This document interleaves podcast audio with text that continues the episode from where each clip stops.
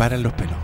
¿Qué queréis que te diga? Se me paran los pelos con la música de los créditos de Seven, weón.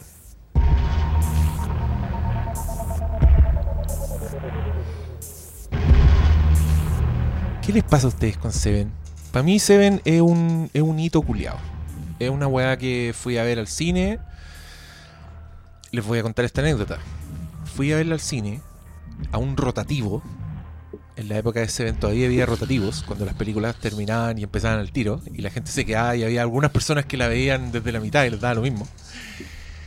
Eh, y yo dije, esta película tiene pinta de ser algo especial. Entonces voy a entrar al rotativo, pero me fui a la primera fila, cerré los ojos y me quedé dormido. Ha pasado, se ha visto.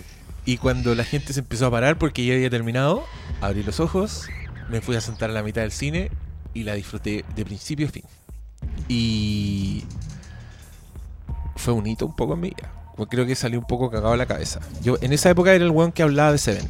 Como con mis compañeritas, como, hola Diego, ¿cómo estáis? Seven, Seven. Kevin Spacey, David Fincher. Pero Diego, ¿qué pasa? Pereza, lujuria. es un imbécil. bueno, pero creo que todos conocimos uno así. A lo que voy, es que ho- hoy día vamos a hablar de una película especial del señor David Fincher del año 1995 llamada Seven, escrito con un número. Primera vez en mi vida que vi esa weá. Y que, que se estrenó acá en Chile como Los Siete Pecados Capitales. Así es. Icónico igual título. O sea, una mierda, pero a todos nos pasan cosas cuando nos dicen los siete Sí. pecados capitales. Es memorable, por lo menos. Y bueno, es la película que escogió el amigo Juan Carlos, nuestro ganador de la última Refilmcast. Bienvenido a este estudio, Juan Carlos, ¿cómo estás? Muy bien, buenas noches, días, tardes, no sé a qué vas a escuchar tú.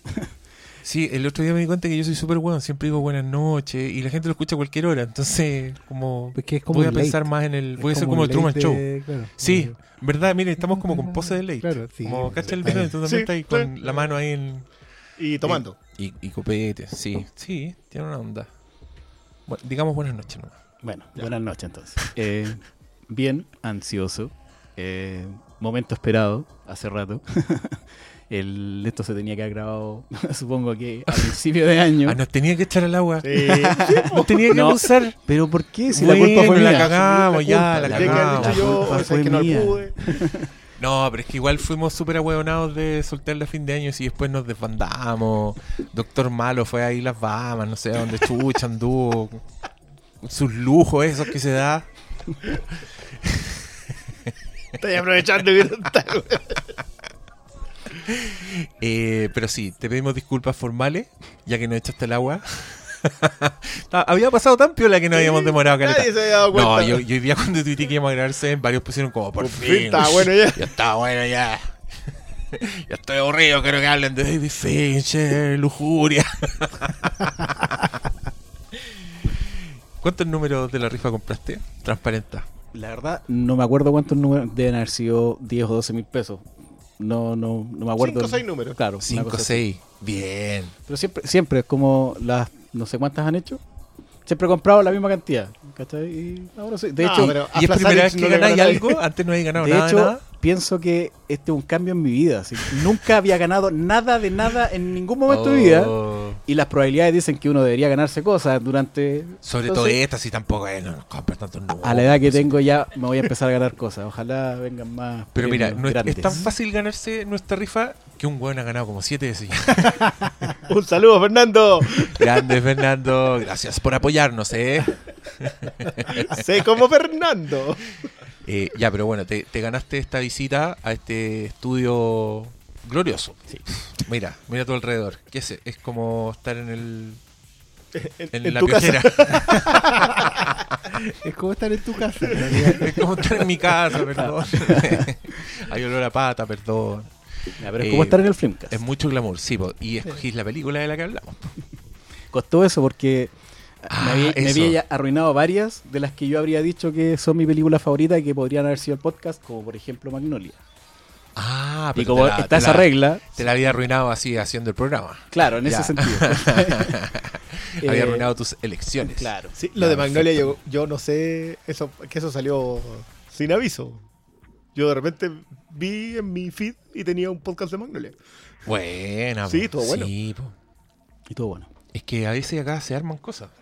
Por ejemplo, Ha pasado. el podcast de Afterlife y de Russian Doll que grabamos con la Fer hoy día en la madrugada. Así que estén atentos a ese. Creo que ese lo subí antes.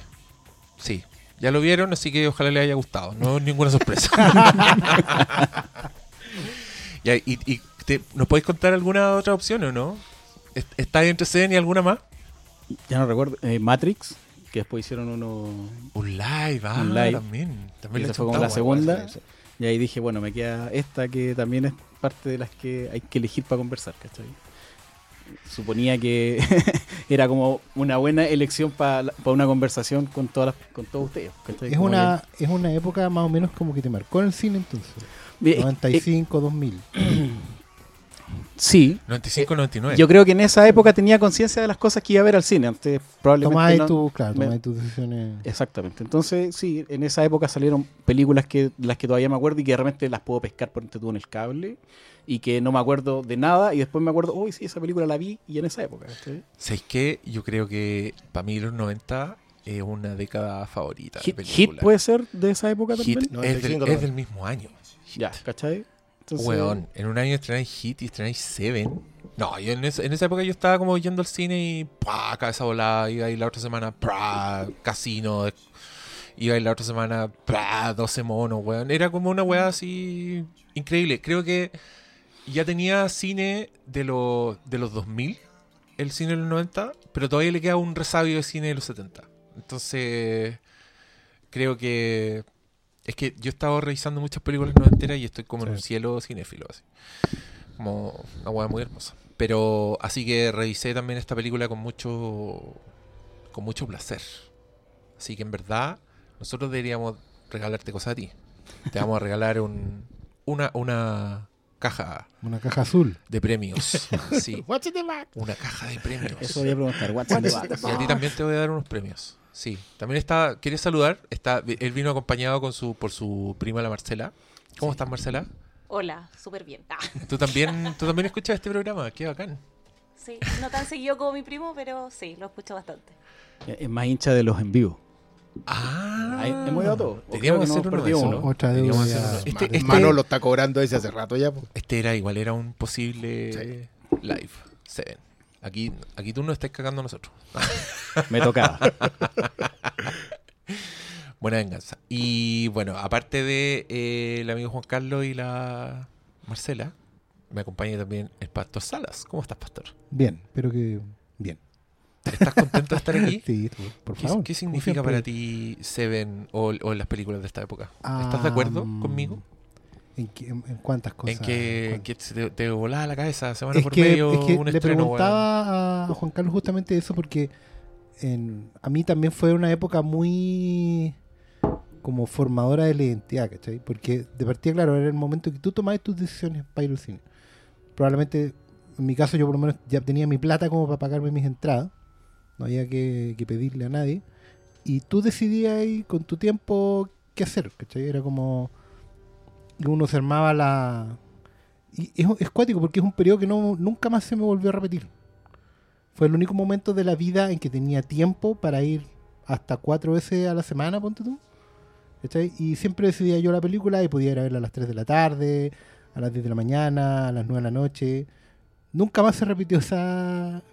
Entonces, estoy muy interesado particularmente a partir desde más o menos de este año y el próximo en revisar todo eso y tratar de depurar cuánto es nostalgia de una época que no se va a repetir, ¿cachai? Eh, y cuánto de verdad hay de, de, permanencia, ¿cachai? Porque, claro, a, simple vista podría decir que amamos la segunda mitad de los 90 porque fue perfecta, así 10 puntos, Michael Jordan estando en todos los partidos, ¿cachai? Pero va a ser súper saludable el ejercicio de, bueno, empezar a separar, ¿cachai? Ver de verdad cuánto es esto, cuánto es esto otro, cuánto es algo que vimos por primera vez, cuándo no. Y por eso creo que fue muy interesante volver a ver Seven, que yo no la había visto en 20 años. ¿En serio? Sí, porque yo, yo lo he contado acá en, Wow. en el, en el podcast que yo tengo cierto criterio de que películas que me gustan mucho no las veo, si- me las guardo y no las veo si no es bajo ciertas condiciones de, de, de experiencia, ¿cachai? Tengo que estar en, poco menos que en el cine de nuevo. Es una película que vi dos, tres veces y después nunca más. No, no, no, no la voy a ver por pedazos, no voy a estar repitiendo escenas, no. ¿Cachai? No, no quiero. Aparte que, bueno, hay una historia más personal con Seven, con el fin de siglo y todo eso, que, que, que es bueno que la conversemos también, creo yo. Y le vayamos dando vuelta a la estética, a la, a la postura, lo- lo- los vértigos. Los vértigos, los vértigos taladros. Va a estar presente. Oye, a mí, Los vértigos están hablando de Sí. uno, una revista de bonito. Subsello editorial le decimos nosotros. que ellos leen ahí en sus casitas con dibujitos y se emocionan. Diga. Oye, Oscar, lo que pasa es que, pensando en lo que tú estás diciendo, o sea, en, en algún momento pensáis volver así como a esa época a revisitar las cosas. Eh, yo, lo- yo he hecho ese ejercicio, no con, con, con cine, sino con la música, que es como la parte que más, más me gusta. Sí, claro. Y, y yo creo que no, no es una cuestión así como de el recuerdo que se quedó bonito, pero cuando volví no es lo mismo, no. Yo creo que sí se hicieron cosas geniales que van a permanecer y que las vaya a volver a escuchar y sí siguen siendo geniales. Yo creo que eso se va a repetir en todas las disciplinas. ¿Cachai? Así que es un, es un buen ejercicio hacer eso. ¿cachai? ¿Sabéis cuál, al- sabéis cuál me quiero repetir? Me quiero repetir Forrest Gump. No sé cuánto que no No, la no es de Pero esas es que- de tele que, es que que, pilláis y dejáis. Es que me gusta. A mí me gusta Forrest Gump. Entonces creo que la tele no le hace justicia. No me gusta el doblaje. ¿No de- te gusta Jenny? No, pasa nada. Pero creo que tengo miedo con Forrest Gump. Creo que puede ser perfectamente una película que me cargue, verla y decir, oh, ya no me gusta. Yo- yo o ya- que me siga gustando. Yo hoy día en la mañana, a propósito de, de- de revisar Seven, ¿no? me di cuenta que en Netflix habían subido algún otro clásico noventero por ahí, que veía como I don't care. I don't care. Oh, qué maravilla. Película que tampoco he visto en mucho tiempo. Briones, si tenéis tiempo, en el entretiempo hagamos esta weá. Encontré un plano, es, un plano Spielberg en el fugitivo. ¡No! Y es hermoso. Ya, weón. en el entretiempo. La estuve viendo y la paré y la retrocedí para ver si había algo en mi cerebro. Me dijo, plano Spielberg. Y yo, ¿qué? No, ¿qué? Tenía un bonito atrás y, Y lo retrocedí. Pero bueno, es glorioso, es glorioso. Te, te va a encantar. Te lo voy a mostrar en, en el intertanto porque tengo. La vi el otro día, weón. ¿Qué pasa? Estoy viendo los 90. Bueno, Estoy, digo, yo estoy gozando toda esa weá. Hay un tema de, de- de sentarse en- a, a revisar y analizar y entrarle con, con Eh, cuchillo. Es una década que empezó con el silencio de los inocentes. Esa fue el 90. Pero que yo la vi hace poco y es full ochentera. Es como es cuático, es como no no es- sé si no sé si tiene que ver con la paleta de colores, una weá que tú la ves y tu cerebro dice 80, no dice 90. 90 es hit. Esa weá es eh, y Seven, pero es que Seven ¿Tú- es ¿Ustedes adhieren a esa, a esa postura de que básicamente los 90 lo que hizo fue incorporar la, no quiero decir la estética, pero sí el, la mirada del videoclip a las películas? Porque ese, Eh, ese es como el juicio po. súper eh, como del de primero. ¿Qué es lo que cambió en los 90? No, es que trajimos toda la estética de los videoclips. No solo los realizadores, sino que también el montaje, ciertos cortes, ¿cachai? La, armar la secuencia de crédito, la, la mezcla con la música, ¿cachai? Como que se salió de la, del clasicismo y se entró en una weá más como de, de, de, de videoarte algunas partes, ¿cachai? Puta, El Seven de hecho, tiene yo harto Tengo- de yo eso, tengo mis distancias con esa teoría. yo creo yo pero, creo que es pero más no sé si darle tan... Puta, a mí tanto me da, la, crédito. me da- no sé, me da la sensación de que los 80 son más videoclip porque encuentro que visualmente es como más vulgar la weá, como más... Claro. Eh, y, y en los 90 siento que se vuelven más, más a la publicidad, como más Tony Scott, como que empieza, como que nace Michael Bay, pues weón. Como el parto no. de Michael Bay. eh, The Rock. Es que siempre... The es que, Rock. claro, es the no- Rock. Sí, pues, no Welcome to the Sí, Rock. era-. Pero weón, la, es la que, triple loco, Conner de Rock. Es que mira, yo solo quiero ¿cuál era la decirte, yo solo quiero decirte esto que es un día en mi memoria muy, muy hermoso. En el Plaza en el Cinemark del Plaza Vespucio, que fue el Ya. primer multicine que se puso Face en- Off. Face Off, esa es la trilogía. Fui a ver el mismo día. Salí de Forrest Gump y me pasé a la sala del lado y vi Asesinos por Naturaleza. Ya, pero hay como dos camiones de distancia. ¿Qué me decís de ese programa doble? En un día. Esa weá era posible en los 90. Sí, Oye, es que yo estoy seguro que vamos a poder hacer este tipo de, de remembranzas de los 2000 y de toda la weá, pero como estamos tan encima, eh, todavía no, no, no alcanzamos a podar en nuestros cerebros. Porque si al final, como que los años se llevan las weas malas, porque yo estoy seguro que los 90 vi weas como el Oh, pico. oh. Acuerdo Y ahora solo me todavía. estoy acordando de las weas buenas, ¿cachai? Pero también era el año, chucha, ya, hagámoslo, po, también el año de Ricky Ricón. de esas De adaptaciones especies. culiadas de. ¡Oh! Espe- eh, Especie tiene dos o tres cositas decentes. De las no, 40. salta. De las 40 que tiene. Oh, a ver, déjame pensar. Saquemos a Es Natasha Henstridge del- de la, ecuación. Pero la... asesinos con esta Oh. Era buena esa. Ese igual tiene lo suyo. Sí, Ese es de pero- Donner. Pero juez Dredd. Oh, Ya, pero la música es es la dolorosa. oh, la música que buena, weón. Sí. Pero mentiras verdaderas. Sí, pero eso es James Cameron, ese corre, corre por otro Pero- bando. pero tenía- Es el- como el- Spielberg, pero corre es la por otro película, bando. pero es la película noventera de James Cameron. El po, último héroe de acción al mismo tiempo. Pero ¿cachai? Bueno, el último de acción tiene, tiene su... ¿De quién era el último de acción que le dirige? McTiernan, po, weón. Antes de irse. El, el- lo, Antes la- dice precioso. lo dirige literal el último héroe de acción. Ah, lindo. El weón que estaba dirigiendo las películas de acción como si fueran reales. Para mí también en mi cabeza, ¿sabes que los 90 son súper cinemascope? Son 2.35. Eso para mí en los 90. Pulp Fiction, pa. Eh, Magnolia, pa. ¿Cachai? Como una weá que tú mirás y así. Bueno, los 90 Y tenía es la- tenías Tarantino no, y Rodríguez. Y también los 90 es el momento en que tú, tú aprendiste lo que era 2.35.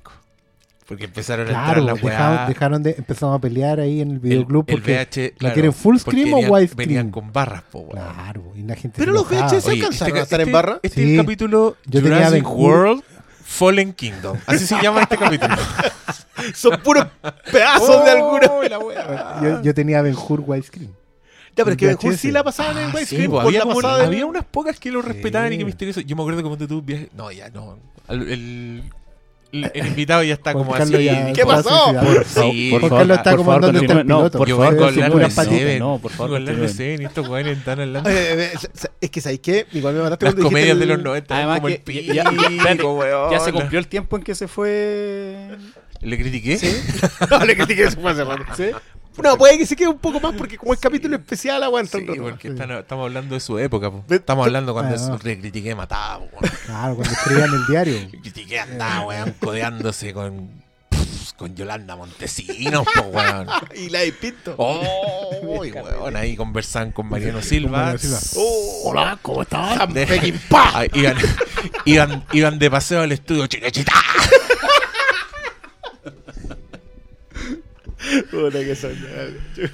Bueno, yo tengo que decir que yo llegué a Santiago en 93.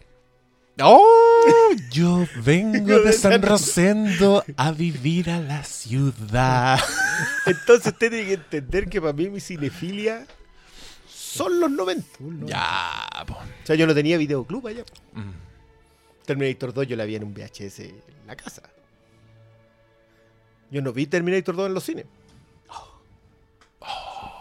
Qué heavy. Sí, qué heavy. Yo la Esa película- vi. Yo esa película la vi dos veces con esta mujer. Y una vez que nos corrimos del colegio, así, hicimos la cimarra, Y se que fueron estaba a una Terminator cuadra, 2. estaba Oh. el cine y fuimos al cine. Pero weón, qué suerte. Qué suerte tener el recuerdo de Juan arrancar al colegio y fue a Terminator 2. No te estoy sacando pica. No, no, no, por supuesto. ¿Cómo se te ocurre? Pero estoy- es que yo con Terminator 2 tengo también un Pero recuerdo es que favorito. Piensa en los 80. Es que, loco, déjame contarte esta weá. Para mí, Terminator era película que unía a la familia.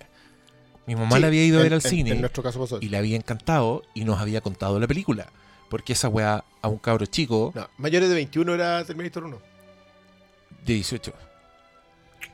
De, ¿Sí? 21, de 21 solo fue Robocop. De las que nos importan a nosotros. Y. Puerta al Infierno. Hellraiser de Clive. Bueno, eso fue como un paréntesis entre un paréntesis entre un paréntesis. Somos la nota al pie de la página después del apéndice. Pero era película familiar. Entonces yo llevaba meses tratando de descifrar ese videoclip culiado de Guns N' Roses Quedaban semana por en medio. que Schwarzenegger estaba parado al lado de Sarah Connor. ¿Qué mierda pasa en esta película? Alguien dígame. y dígame de verdad. Era una época en que a uno no le importaba no saber. De hecho, veía el video para tratar de descifrar de qué se trataba la wea. Y el día del estreno yo le digo a mi mamá, vamos a ver Terminator 2 a la primera función y mi mamá me dice, no, estáis loco, es muy temprano. Y yo dije, ok, voy a ir yo. Y me fui yo solo a la primera función y me quedé a verla por segunda vez, porque era un rotativo, y me quedé una tercera. Y cuando estaba pensando, empezando la tercera, aparece mi mamá con mi hermana. Y mi mamá me mira y me dice, ¿todavía estás aquí? y yo, sí, la voy a ver de nuevo con ustedes. Weón, vi tres veces esa weá en un cine. El día del estreno, no me wey. Manso Por- recuerdo. y, y por una entrada. Y por, Y por una entrada. Por esos tiempos. Entrada. Oh, la wea. Es que creo que esto es lo que más me ha hecho sentir viejo en mi vida. ¿En serio? Ni la graduación de cuarto medio de mi hija me hizo sentir tan viejo como esto. Oh, esos golpes vienen. Oh. Ya, hablen ustedes. Yo voy a estar eh, ¿Cómo viajar al futuro? mirando el, el vacío en 10 min- por 10 Rearmándolo. minutos. Bueno, yo llegué el 93. Ustedes entenderán de que ir al cine para mí era. Onda, tenía Lucas y iba al cine. No, no era una cuestión de. Pero ya el 95 había entrado a la universidad.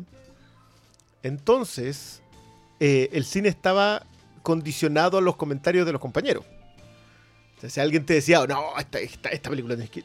Partía ahí al cine, en esos tiempos, igual no me quedaba al frente, ahora la gente que estudia en Per- Lusach. perdón, pero una época en que si te contaban el final en el recreo de una película que te da lo mismo, no, No, igual. o sea, yo contaba las películas enteras. Y los buenos me preguntaban. Hemos hablado de las buenas Sí, versiones que po. contaron algunos de algunas películas que no de existen. hecho, creo que había, Bueno, peli- sí, po. películas que habían películas que yo disfruté menos verlas que escuchar la historia Por de mi amigo como la relataba. A mí un pendejo culiado en séptimo básico, y todavía me acuerdo, me empezó a contar que me empezó a hablar de la película Psicosis, y el buen inventó una película en su cabeza. Me dijo que era una persona que tenía una posesión diabólica. Y yo le decía, no, Psicosis no se trata de eso, porque en séptimo igual algo, algo alcanzaba a cachar, y te habían contado que el weón en verdad era una vieja. Porque esa weá, lo primero que sabía de Psicosis era que un weón que se disfrazaba de su mamá. No, no. El spoiler ahí no existía. Y el weón me decía que era de, no, era de posesión diabólica, se llama psicosis. Y yo, no, weón. Y al punto que llegué a preguntarle a mi mamá, mamá, hay una película de psic- psicosis de posesión diabólica. No, ay, yo sabía. Pendejo, pero todavía me da rabia, como que me dejó así como, ¿qué es esta Te película? estaba que hablando de existe? demente y, y era así. Demente. No sé, mismo, una wea así como. Pero ¿cachai el fenómeno culiado irrepetible, weón? Yo en la nunca me voy de la de la, la versión de Spaceballs que me contó mi primo. Que era muy graciosa, weón, muy entretenida. Y de hecho yo después la adapté al cómic, pero la versión de él. Oh, sí, Con hay la- de esa del- sí. Tenemos que conseguirlo. ¿Existe No, en se algún- perdió hace como- Oh, pero- mierda, Pero capaz que aparezca algún día, no sé. Pero. Ya, arqueólogos del mundo tienen una nueva meta. pega. Ya Tutankamón ya fue. Claro. Ya, eh, volvamos al... Bueno, este era el mundo mágico en el que uno se crió y está bueno, por algo salió espontáneamente porque Seven marca un antes y un después. Bueno, exagera. Entonces hay que dejar en claro cuándo fue. No, pero ponte tú, yo, ya, lo que me pasó es que, como les dije, rayé la papa con Seven, después la volví a ver de nuevo, apenas salía... Salió en VHS y la vi de nuevo, salió en DVD, la vi de nuevo. Y después me la compré en alta definición y ahí estaba botada la weá. Y estuvo mucho tiempo botada hasta que ahora yo dije, ya, démosle. Hay una excusa para ello. Sabiendo que le iba a gozar porque es David Fincher, po, weón, y es como One Perfect Shot de movie, la weá, como es ridícula. Y, y viéndola ahora con distancia te das cuenta de todas las weas que empezó Seven, po.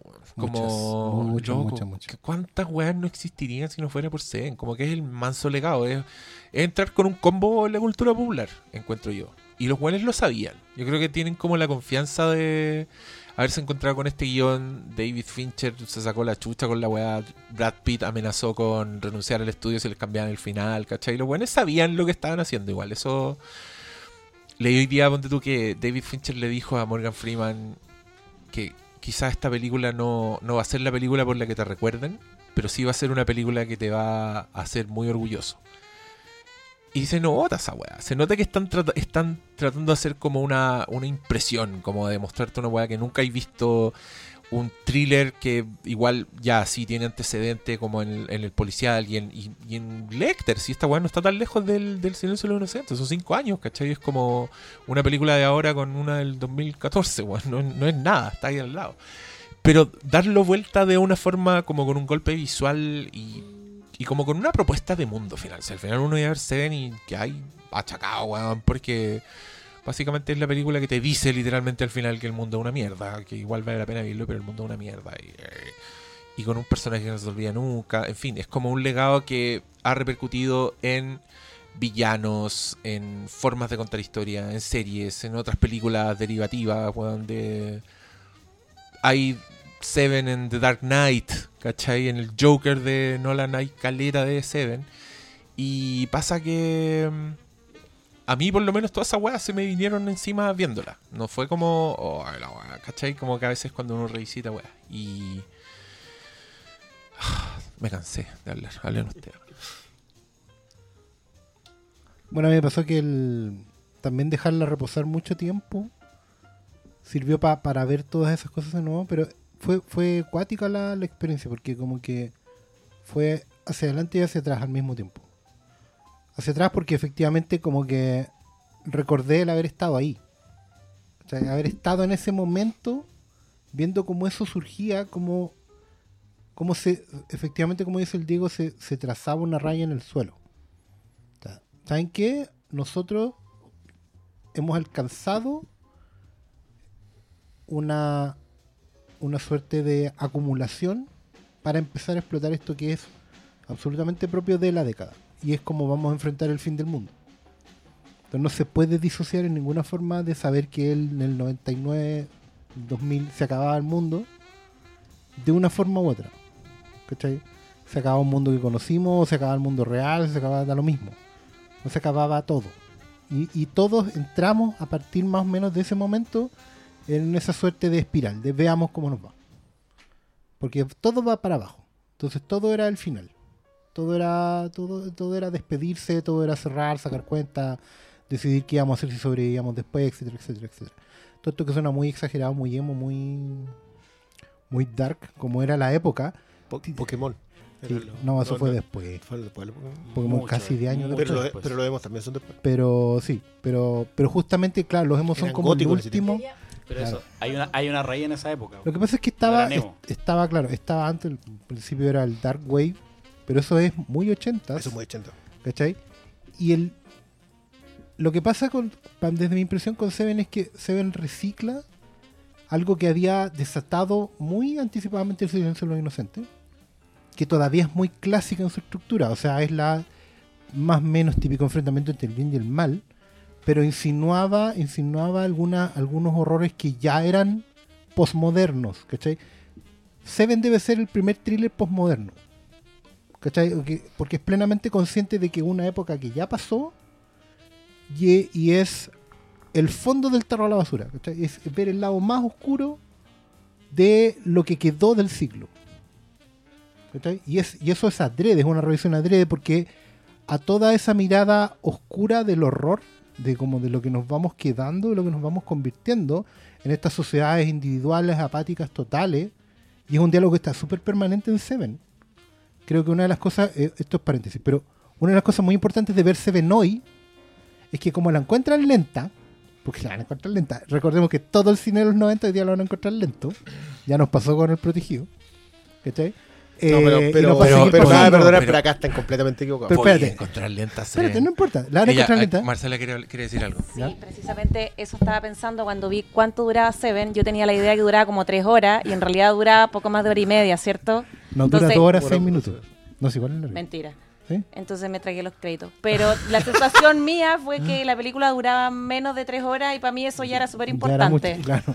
Pero a lo que voy es que es justamente porque ahora que ya la anécdota del guion, del, oh, eh, qué fuerte este guion, ah, qué fortaleza tiene porque pasan muchas cosas que no vimos, eh, están, dadas por la, la capacidad de construir con el diálogo una, una visión completa de la historia del hombre del siglo.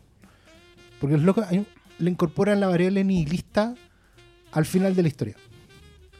Son súper conscientes del final de la historia. Que Morgan Freeman esté cerrando un ciclo, habla de un siglo que se va, de una forma de ver el mundo, y al mismo tiempo es una forma de ver el mundo que no se quiere ir. Este Es un diálogo que a, mí ahora me saltó así con, con fuegos artificiales, que es el, diálogo que ellos tienen en el bar. Me parece que es la noche del sábado. Cuando en el fondo el discípulo empieza a darle vuelta, a desnudar al rey, que, que es el maestro, que es Morgan Freeman, le dice, lo que pasa es que tú, tú te, te ponís cínico porque te vais. Porque te estáis retirando. Querís, querís, querís justificar o entender. Se la el está fondo, vendiendo a sí mismo. Se la está vendiendo a sí mismo. ¿Cachai? Y le dice, tú no eres así. ¿Cachai? Y yo tampoco quiero ser así. Pero Morgan Freeman, obviamente, que por primera vez el personaje de Somerset se queda sin palabras. Y esos detalles en, en la estructura del guion de la relación de los dos son fundamentales porque te hablan de una manera de empezar a construir el puente. Sí. De un mundo que se va, que se acaba, y este otro mundo incierto que es el que viene. El que pregonaba un poco el Lecter, como decía el Diego, ¿cachai?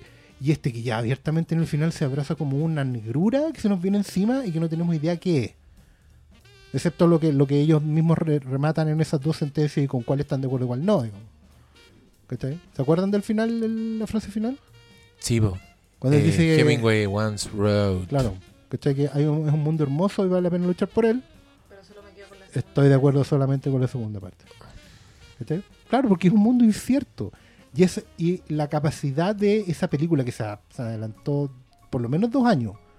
Porque ya en el 98 ya como que todos asimilamos, público, creadores, todos, ¿cachai? En todas las, este fin del mundo y todos empezamos a producir en ese plan, ¿cachai? Era como, tenía Millennium por un lado, tenía la misma Matrix que una forma de ver el, Todo lo- todos ¿Cachai? los cuestionamientos existenciales que en y el mismo 98, club de la pelea que ya es el- la, la cumbre del, del nihilismo, ¿cachai? Aplicado al, a la cultura pop. Está- ¿Sabes es, una, es un- es una, una- no es una escalada, porque en realidad va, cre- va creciendo, sino que van hacia abajo, pero porque vamos todos al abismo. Pero era parte de, de eso, ¿cachai? De, de, de irnos juntos por este tubo a la nada y ver qué nos iba a pasar. Yo tengo. Mira, súper puntual. Creo que, creo que es súper bueno que plantee ese punto porque yo no creo que. La idea de que Somerset se está vendiendo a sí mismo su retiro. Somerset está, está cansado. Como. cu- Cuando le describe por qué te estás retirando, no podemos dejar esto, le dice el jefe, que es como el Sherian Hints, pero menos elegante. Y le, y le dice, "Si no podemos dejar esto. Y él le explica que a un tipo le sacaron los ojos, no me acuerdo que le pegan un martillazo, no me acuerdo qué es lo que le hacen Y en el suelo le apuñalaron ambos, ambos ojos. Y, le dice, anoche. yo no quiero, claro, yo no quiero, pasó anoche a cuatro cuadras de acá, yo no quiero seguir con eso. Y, y es obvio, el, el Somerset está cansado. Viene, no sabemos cuánto, pero tranquilamente 35 años en eso, 30 años en eso. Y, y por eso quiere irse. Pero la razón por la cual es- él es policía no se ha ido de él. No. Él está tratando de convencerse de que no puede seguirlo siendo y por eso y por eso trata de hacer eso. Y por eso lo destruye este otro, este otro personaje. Yo, mi escena favorita de Seven es la pasada del tren. Sí, hermoso esa weá. ¿sabes? Porque creo que nunca he visto sonre- nunca he visto reírse así a Morgan Freeman. tanto en el personaje, que es la primera sonrisa y riso Y, y el, y el actor. Y ¿cachai? él mismo, Que- sí. y es una, y una risa súper profunda porque entiende que está siendo eh, bastante mm, imprudente en su declaración y sabe que el compañero igual está enojado. O sea, ya ríanse. Mientras la, la- esta otra mujer que, que, que tiene la confianza para después hablarle justamente por esa risa cómplice. Eh, ahí yo siento que está Somerset. Era alguien que disfrutaba su trabajo porque su trabajo era proteger a alguien más. Por eso también lo relaciono con el final cuando dice lo que sea, Sí. lo que necesite. Y yo me quedo porque a este otro cabrón le pasó lo que le pasó. Sabe que alguien más tiene que ser detenido de ahí en adelante. Vuelve a entender la razón por la cual es policía. Pero, pero creo que eso es algo que vamos a conversar un poquito más. Eh, a mí me pasa que de dónde siento que viene Seven, y me pasa en general con los 90, que yo creo que la segunda generación de cinéfilos no son solamente una generación que se alimenta del cine puro, eh, sino que se alimenta de la cultura pop en general. Por eso, por eso se habla tanto del videoclip. Sí. Cuando yo no siento que la estética del videoclip esté en realidad en los 90. Comparten lugares porque los realizadores estaban en ambos lados, pero ellos están crecen hacia otro tipo de variables. Consumen animación, eh, consumen anime, se nota mucho, Sí. en, en muchos lados que consumen anime. Y por esa alimentación de cultura pop salen melcochas sumamente felices. Seven tiene tanto del de, de fines de los 70 tiene mucho Frankenheimer, tiene mucho de, de William Friedkin, tiene de Sidney Lumet. Sí. Hay mucho diálogo afilado de las películas de Lumet. eh, pero tú no lo sientes porque está disfrazado en una estética opresiva que en los 70 no viste. No, aquí llueve todo el día. Claro, siempre está oscuro, siempre nunca está hay luz, siempre y- cortan la y- luz. Y, no es solamente el, el espacio, ¿cachai? No es solamente que esté lloviendo y que esté oscuro, sino que la trama tiene esa oscuridad eh, en el avance de los pecados, eh, donde empieza una cuestión, empieza casi en un basur, en, en la bodega de un basural. Yo no sé el lugar en donde se te pueda ocurrir, en donde podáis hacer lo más turbio, ¿cachai? No, la weá, es- el diseño de producción de la weá es, Es- es, rígido. Es como la weá- las- las ampolletas no alumbran, no sé qué No, po, chucha. no. los- todos los papeles murales son ¿Cachai lo amarillos. cuático que es ver una- un mundo donde no hay pantallas que te iluminen? Es muy cuático. Es, bueno, es Por favor. Carlos. Hay un momento que los locos se, se tienen que alumbrar a sí mismos para saber que están ahí. Ellos mismos. La pega a las que- linternas, po. La pega a las linternas, es terrible. Y, y toda, la, toda la cosa digital no está, ¿cachai? No te podís ubicar. A tu mujer la mataron hace 6, 7 horas y no te podís enterar. ¿Cachai? Porque nadie te puede mandar un mensaje de nada. un- ni siquiera Claro, un lo, llamó, lo llamó su señora, dígale que esto no es una central de llamadas. Tal cual. Ese es el último, el último mensaje que él tiene de su esposa. Oye, y sí, Gente quería- que aparecía muerta y que estaba ahí por días, ¿cachai? Sí. No, esa weá, la, la presencia de la esposa en, en la película es para dedicarle un, uno- unos buenos minutos. No, es que mencionaba la estética del- de la película y, y una de las cosas que a mí me gusta mucho, la, la ciudad como está presentada. Yo entiendo, no sé cuál es, pero no es una ciudad que sea ni lluviosa en la realidad, donde las locaciones de la... Es, De- no, de la es película. enigma, no se marca. Nunca dicen qué ciudad es. Ya por eso, no, pero una cosa es que digan qué ciudad, en qué ciudad sucede la, la, la- trama de la película y la otra es que- dónde está filmada. ¿cachai? Entiendo que está filmada en una, en una ciudad como Los Ángeles. No, sí, en Los Ya, Ángeles. En Los Ya, Ángeles. ¿cachai? Entonces, eso lograron hacer que esa ciudad, que no es así, tenga Es que, ese... es un logro acuático. Si Y- conocéis Los Ángeles. Ya por eso, entonces, y la otra parte que a mí me, me gusta mucho, que lo descubrí a- ahora, o sea, lo, lo descubrí hace poco tiempo, que por ejemplo, tomé un, una, una comiquita de Batman, que ni siquiera es el tomo completo, el Gotham Central, Ya. ¡Ah! Ya, y el- el- el- de Unlimited. excelente. ¿cachai?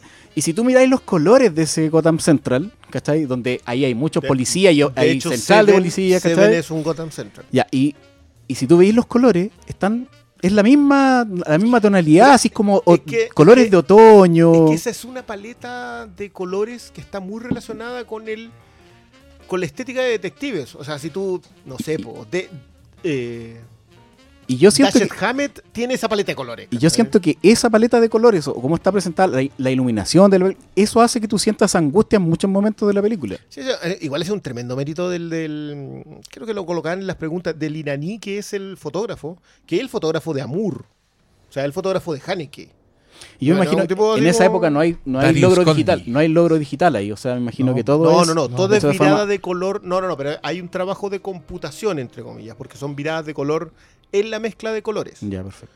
Eh, que creo que están los extras de ese Mm, Sí, que te muestran el como un trabajo que proceso, la weá, así, como la corrección O sea, de color. querían, corrección de color. querían lograr Lo que algo que no que alcanzaron, no, no pudieron filmar. Hay, al- hay básicamente. el- la Yo melcocha creo, que feliz. logra- yo creo que lograron exactamente lo que querían. Sí. Como Creo que, cuando- creo que filmaron sabiendo lo que le iban a hacer que después a la weá. Sí, lo que pasa es que hay lo que hablaban recién hace poco de, de la melcocha feliz, ¿cachai?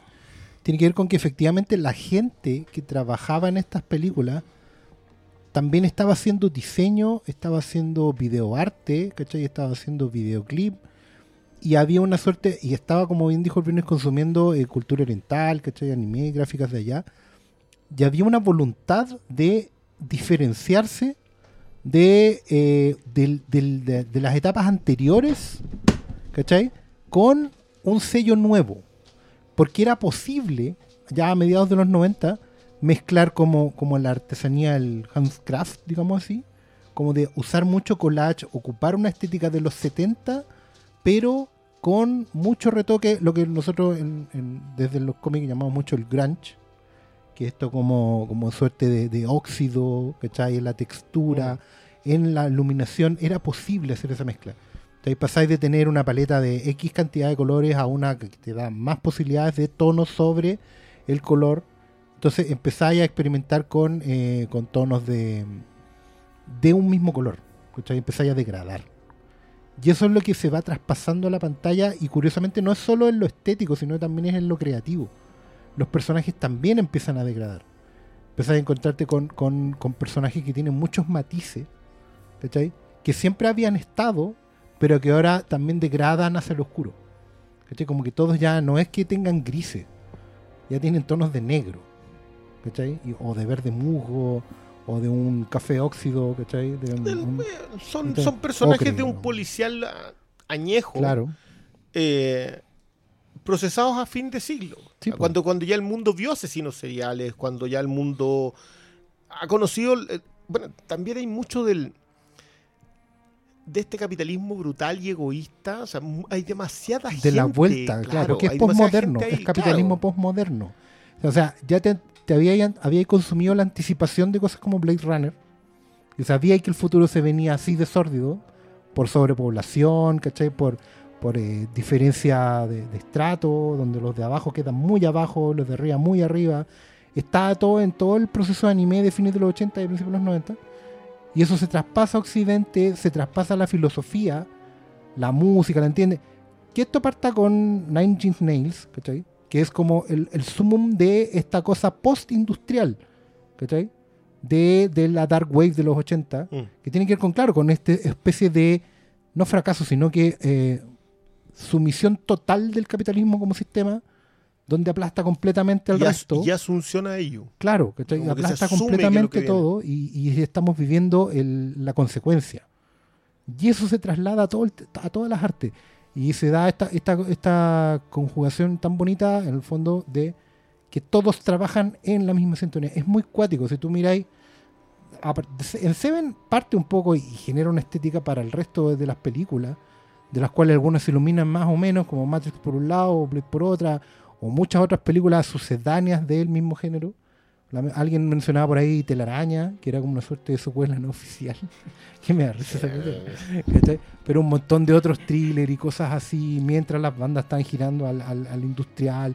Y termináis con Marilyn Manson, así como implotando toda la estética. En los cómics teníais el sello Vértigo, que, que en el fondo hacía lo mismo. Lo, que- lo que ¿cachai? mencionáis de Vértigo, porque Vértigo tiene el, el mérito y el defecto de ser eh, un espejo muy oscuro de cómics muy livianos. O sea, Claro. tomáis la, la patrulla condenada y la convertíais en lo que hizo Morrison eh, y, y ya Moore lo había hecho con, aunque Something siempre fue de terror, tampoco hizo, Claro. la llevó más allá. pero, pero, la empieza a llevarla al patio trasero, Cl- donde claro. gente como Morrison y, y y Milligan, y Milligan terminan y- ya metiéndose en, claro, en claro, la cañería, ¿cachai? Pero es súper extraño lo que sucede con Seven porque Seven es el thriller definitivo a demasiados niveles.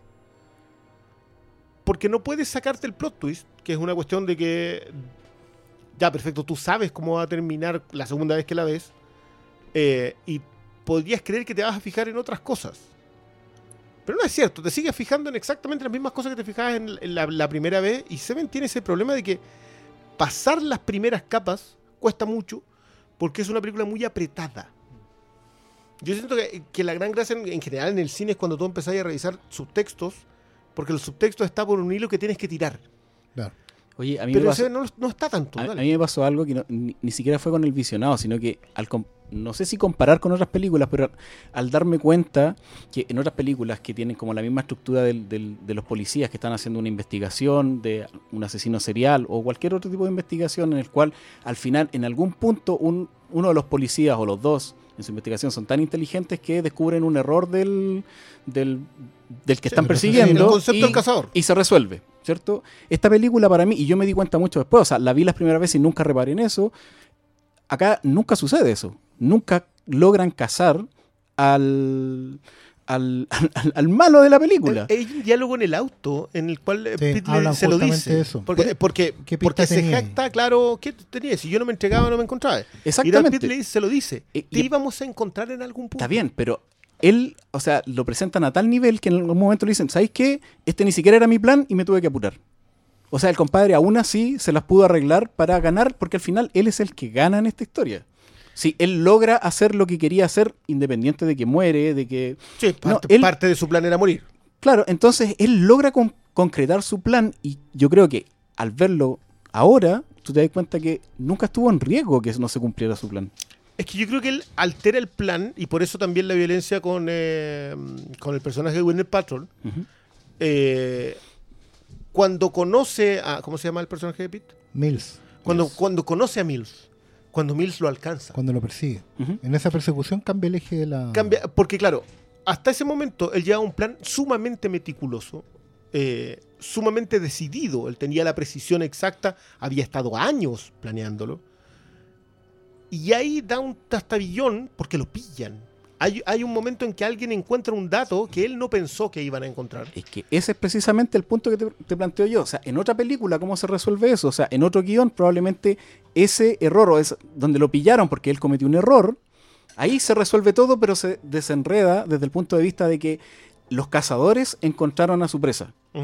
Claro. No sé, el La- coleccionista la- de huesos, ¿cachai? Sí, la individualizan, si eso es. ¿Me Cuando le entiendes? ponen un Esta película, yo, yo, ustedes me lo pueden decir, yo creo que he visto muchísimo menos cine de lo que han visto ustedes y probablemente ustedes me van a decir, ¿sabes qué? Esto mismo está en otros guiones, pero yo no he visto otra película que sea de este estilo, del, del género de policía buscando al malo, donde suceda exactamente eso, donde el malo al final ganó, independiente de cómo terminó el Lo que pasa es que este ahí, cuento, ahí, ahí No, hay, yo- yo hay conozco un harta- par. Por eso te digo. Claro, pero ahí hay, por ejemplo, el tomar las banderas del nihilismo filosófico. Decir, que hagas lo que hagas, vamos a la nada, ¿cachai?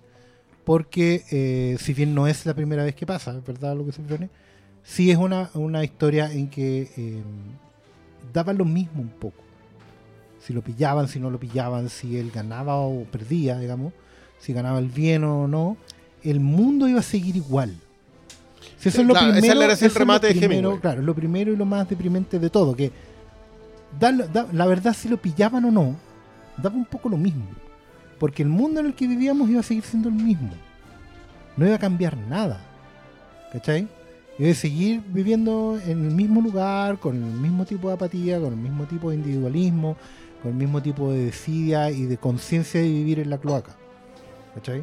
De esta- Claro, de esta- la, la pregunta ante eso es, porque, porque es cierto lo que, lo que dice Oscar, que la gran gracia en, en Seven es que empieza y termina en exactamente el mismo punto. El mundo es exactamente el mismo lugar horrible cuando ellos descubren el primer muerto hasta cuando termina. ¿Qué le pasa a Somerset en ese camino? Porque pa- para mí el protagonista de Seven es Somerset. Es el tipo que está a punto de retirarse porque el mundo ya es un lugar demasiado horrible para seguir trabajando en él. Eh, y llega al final de esa película habiendo vivido la situación más horrible que le ha tocado vivir en el último tiempo y decidiendo quedarse. ¿Por qué se queda? Si ganó el mal, como, como una teoría muy planteada y que a mí, a mí me parece súper plausible dentro de todo, ¿por qué se queda Somerset? De hecho, la película se resume en un policía que no tiene razón para continuar, la encuentra. La película es súper optimista en ese sentido. Porque de verdad él en el horror encuentra un rayo de luz, primero, en la mujer de Mills, y una razón para sanar en Mills. Alguien a quien cuidar. Está que Somerset en el fondo, hay un momento que, no me acuerdo bien, pero él tiene una conversación con con personajes fuera de cuadro que tú asumís que son familia. Que Somerset tuvo familia. Ah. Hay, hay un momento que a él lo llama una mujer. Ya hablan de un hijo. No, no, no, no. Él conversa sobre, sobre que. Él habla con el personaje en el Patrol de que él en algún momento pudo haber tenido un hijo, Sí. pero que la mujer aborta Sí. y él no. Siempre recomienda haberlo hecho, pero cada vez que lo recomienda, él entiende de que fue su peor error. Claro. claro. Pero para mí la conversación fuera de cuadro sobre tú eres esto y esto que haces es, bueno, es la conversación en la biblioteca. Sí. Nos vas a echar de menos. Sí, Probablemente. probablemente. Porque Siendo fondo- Somerset el protagonista, yo, eh, mire, yo entiendo, a mí me, de hecho me gusta mucho la teoría de gana el mal. Yo creo que el mundo es un lugar horrible. Pero la gente no por eso deja de vivir en ese mundo. De- y, es, y es muy particular que Seven te, te sostiene esa teoría desde el principio hasta el final. El mundo sigue siendo un lugar cada vez más horrible, pero termina con un Somerset dándose cuenta que no puede largarse de ese lugar porque hay gente como John Doe. Y él tiene que estar ahí para tratar de que esa gente no siga haciendo daño. Su labor como policía se revalida en ese proceso. Igual yo creo que el Somerset en algún momento, aparte de, la motivación que implica investigar este tipo de casos y que tiene que ver con la lucha, no sé, contra el mal, por- ponte tú, se da cuenta en algún momento que su compañero, que es circunstancial ahora, justo en, el final de su carrera, necesita mucho de él para aprender a seguir, para, para aprender a hacer las cosas bien. O sea, en algún momento tú te das cuenta que, ¿cómo se llama el personaje de Brad Pitt? Eh, Mills. Mills. David Mills. Mills eh, comete un- una infracción, o sea, eh, él pasa a llevar reglas, rompe una puerta, después tiene que sobornar a alguien, ¿cachai? Empieza a hacer ese tipo de cosas, que obviamente Somerset siente que, oye viejo, acá tenemos mucho trabajo que hacer para que podáis hacer tu pega bien, ¿cachai? O sea, aparte de la motivación de seguir en la lucha contra el crimen, por así decirlo, tiene otras motivaciones más allá, o sea, no es, es como dejar un legado. en, en un punto, o sea, en, en alguna arista de la misma historia, yo también creo lo mismo. Yo cre- creo que siente, siente al aprendiz, pero también sabe en el momento en que lo pierde. Pero para mí la- el momento clave en, ese, en esa relación en la cual él se vuelve a alimentar de la obsesión del cazador es cuando están haciendo la investigación los dos juntos sentados en la mesa. Y Somerset no puede parar. Volvió al vicio, que es el vicio que le dice el Hits de mentira. ¿cachai? Tú no podís dejar de hacer esto que es el vicio de todo cazador. El cazador no puede dejar de hacerlo. Yo me acordaba de Manhunter. Manhunter tiene el mismo, esta misma idea del tipo que no puede parar, que vive de la curiosidad, que se, que se mete tanto en el personaje que no puede. que el, el psicópata no existe. El, el asesino serial, el villano, la presa, no existe. Existe solamente la investigación. Manhunter, de hecho, se, se trata de eso. Él, él se enfrenta con dos villanos, Aníbal Lector por un lado y el. em, ah, ¿Cómo se llama? El, The Tooth Fairy. de, de Tooth Fairy. Se enfrenta a ellos dos. Por un lado, alguien que entre comillas lo está asesorando, pero también quiere destruirlo. Y por el otro lado, el tipo que está cometiendo los crímenes. Pero lo único que importa no es detener al villano, es la investigación como proceso. Entonces, Somerset había logrado dejar eso. De alguna manera, esta última semana en la cual ya él se retiraba, un clásico. Eh, o sea, absolutamente O sea, clásico un, en todos es los policiales que arquetipo y no le hace el quite. Y no, y Eso no es lo mejor. contrario. Sí. Y, lo, y lo aborda desde un ángulo Toma que... completamente el arquetipo del, de la última semana de- del paso testigo, pero lo adecua a la filosofía del momento. Y además creo que, que aquí otra cosa que me interesa plantear, que porque lo encontré muy hermoso, dije que era, era flashback y flash forward, porque también fue inevitable comparar Seven con Mindhunter. Ah, y claro. ver los Lo- 25, los acervos- 24, 25 Sí, años de investigación de este one. Y ver cómo ahí está, en Seven, está el germen de esta necesidad, este bicho de Fincher como Somerset de, de mapear completamente la mente del psicópata. Yo tengo un amigo que hoy en día es psicólogo y esta película tiene mucho que ver con su vocación. Mi amigo partió de quedarse muy pegado con los diálogos de Brad Pitt y, todo su proceso interno. A, mi amigo le obsesionaba particularmente la escena al final, ese, como ese dolor de, esa quemadura interna que tiene Brad Pitt en, la, en el momento de, de decidir qué va a hacer.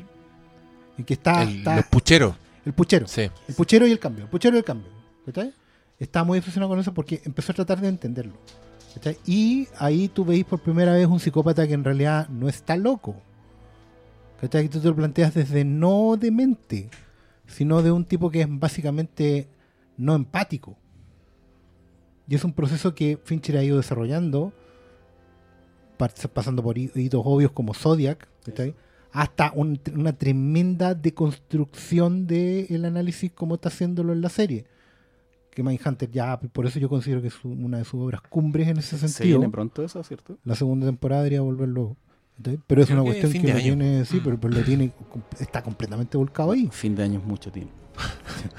No nos vamos a dar ni cuenta, Monterrey. No te preocupes. Pero hay- hay- es es súper bonito eso, porque también miro esa, esas bases del análisis y es como, hoy sí, igual envejeció menos mal esta weá. La sentimos muy arquetípica, eh, la sentimos muy cliché. Es probable, porque todos después se colgaron de esa tesis. Creo ¿Cachai? que sale, Fincher fue uno de sale repetido en hartas preguntas, o sea, no preguntas, Sí. así como Sí, comentarios. Pero oye, Fincher pero es uno de los primeros, eh, fue el primero, pues, primero que lo puso a ese nivel, que es algo que él, él deconstruye y, y devela con mucho más detalle en Mindhunter ya el año pasado, cuando él dice, la cosa funciona así, más o menos acá, vamos a investigar cómo fue, en su momento cómo fuimos mapeando. O sea, al final lo que está haciendo este weón es como un gran cartógrafo. ¿cachai? Está mapeando la mente del, del- del psicópata del asesino serial, que es una weá completamente única y auténtica, original del siglo XX. Que se nos legó para el Excepto siglo XXI. ¿Cachai? Pero hoy en día ya a esta altura está expandida por todo Occidente. ¿Cachai? Es una weá que, que, que de verdad es un, producto auténtico de, de marca del siglo XX. Como tal. ¿Cachai? El psicópata asesino serial es una es un icono cultural y tenemos que vivir con él, es una nueva raza. Es totalmente real. Existen. Existen. Claro. Pero por eso, por eso Mindhunter es tan valiosa, porque te habla de esa previa de cuando, cuando no existían y cómo lo fuimos descubriendo. Y Seven es justamente una de sus primeras explosiones, Sí. como tales. ¿cachai? Oye, pero no nos hagamos los buenos también, porque uno de los grandes valores de Seven, y que yo creo que la hacen así inolvidable, es cómo está diseñada su historia. Y es que básicamente respeta el punto de vista de la investigación al punto de hacerte sentir que aquí no estáis viendo nada, estáis viendo todo lo que, lo que pasó después, ¿cachai? Salvo un par de descargas de adrenalina que son el descubrimiento de la muerte del- de Pereza y el y el y la persecución de John Doe cuando que ese escena- ese pasillo weón cuando el weón va caminando y balazo es como Cuando está con la pistola en la, en la, en la- en la ese 100, plano weón. weón oh, qué cosa Cuando está con la pistola en la linda. 100, eso No, eh, gira- es- Qué cosa más linda de secuencia pero cómo está armado cómo te está presentando un villano donde cada escena es prácticamente un detalle más de la mente del weón del- de las acciones del weón y te genera una expectativa que, weón, la cagó la disciplina para no mostrarte al weón. O sea, Sí. te lo esconden hasta de los créditos, pues como nos salen los créditos iniciales. Eh, pero primero veis, eh, primero veis al fotógrafo, no lo registráis. Después veis a, lo veis en el pasillo, en toda esa persecución donde el weón nunca deja de ser una silueta o una weá fuera de foco, una weá demasiado terrible. Y atemporal. Mi escena favorita es cuando aparece en el reflejo el charco, weón. Sí. Es Cuando muestran el charco en la lluvia Y la, y se ve como una weá blanca y de repente aparece como la silueta parada ¿cachai? La, la temporalidad del sombrero y el abrigo Sí, po. en Somerset y en John Doe. Y en los Son autos. sí. Si los autos Sí, son weá- setenteros. sí. Estoy casi seguro que esta es la música justo Sí, de la de la persecución. Mi disco Este, favorito. este es Howard Shore. Howard Shore. Howard Shore. Howard Shore, que también estuvo en el Silencio de los Inocentes. Sí. Un, un Algo- detalle que no. que, que Es- todos tienden a ignorar. de Menos nosotros. Es que eh, lo comentaba hace un tiempo a propósito de, de lo- de algún cumplea- cumpleaños de Fincher o algo, de que es mi banda sonora favorita de una película de Fincher. Ah, Yo sé que mira. todos saltan al tiro con, con Red Social, que, que para mí es súper icónica y un hito y todo lo que queráis, pero esta, esta es una maravilla. Ando de cabrito. Es que, claro, yo, yo lo entiendo. eh, Sale Nine Inch Nails, sale Bowie, ¿cachai? Eh, rematan con rematan con Marilyn Manson, creo. No, No, con Bowie al final, eh, Nine Inch Nine Nails Inch al Nails en la apertura. Pero este otro construye una... Es policial, es thriller, es épico en algunas secuencias. Es, Es de terror. Pero bueno, De pero terror si piensa, piensa, piensa en todas las películas de los 90 y definió la, la partitura. sí, po. Sí, O sea, po. así se mantuvo Definió la oscuridad la partitura, Todas las músicas de películas de este tipo No, son así. Y, y esta estética Zodiac, igual la inventaron un Bueno. poco ellos, desde la secuencia de los créditos hasta el la diseño de producción que tengo copiado primero todas las películas que hizo Ashley Judd, después las So, de- todas las series, weón, todas esas series culiadas, weón, Dexter no existe, sin esta, esta weón, no sé, como... Es Millennium completa. Millennium Millennium completa es completa. Seven. Es Seven deconstruida bajo el A, prisma. a- a la- a la otra conversación. Perdón. Millennium, ¿las películas o, el- No. o los libros? No, Millennium, la serie de Chris Carter. La serie con Lance Henriksen. Esa Esa que parte tú daba... la vas a editar, ¿cierto? No. no, está bien, se Debo la señalar, duda. debo señalar que siempre me avergüenza. Aunque, aunque las Nordic Noir tienen su. También tienen Es su enganche. también con eso. su- Sí. pues, su todo el derivación. rato. O sea, no por nada Fincher hizo la otra weá, pues sí, tampoco es coincidencia. Sí, pues, así que no, no te preocupes. Eh, muy atinado tu comentario. La- por cierto, la, Nor- la Nordic Noir tiene la gran gracia que recoge eh, al investigador más que al criminal. Que, que yo creo que es algo que Seven tiene. Sí, y, y- y obviamente Zodiac la lleva al, Sí, al epítome. po. Ahí Pero tení, no nos ahí saltemos tení Ahí tenéis cuadrilogía. Oye, yo vi el perfume. La adaptación. Ah, ¿qué tal está eso? La, la serie. Sí. ¿Ya? ¿Y?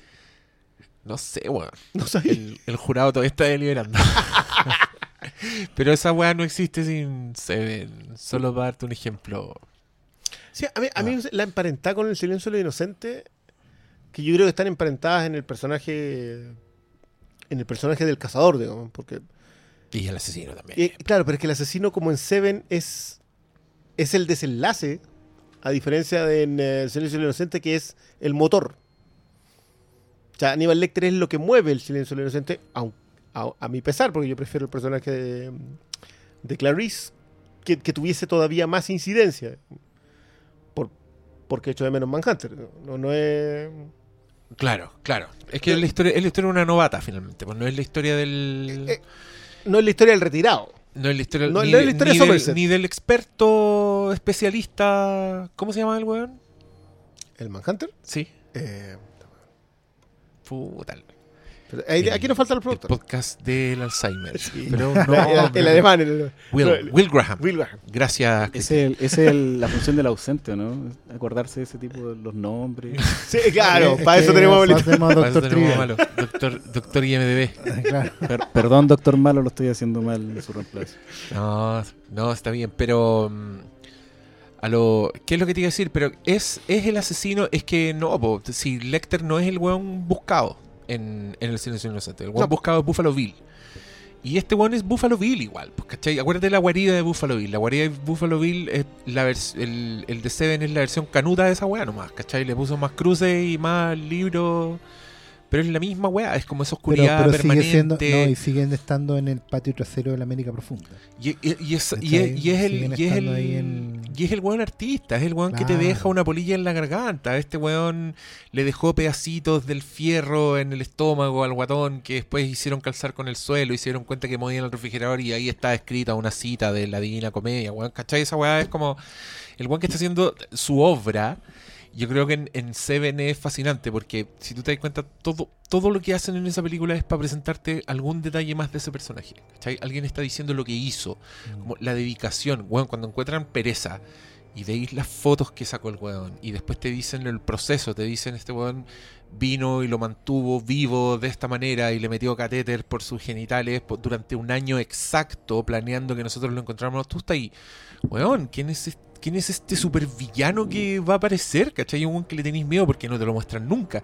O sea, a eso iba. Después de esa secuencia incluso te muestran un retrato hablado. Y le Sí, dicen a Brad Pitt como, ¿es él? Y él dice, sí, ese, ese es él. Y tú Sí. como, chucha, ¿quién era? ¿Quién era? ¿Quién se parece? un ¿Quién se parece? sombrero cualquiera. Igual, eh, Y después El, cuando sombre- apare- el sombrero no se le cae, ese Pero sombrero igual, dibujo después, genérico igual después cuando aparece, weón, que- háblame de entrada de personaje, po.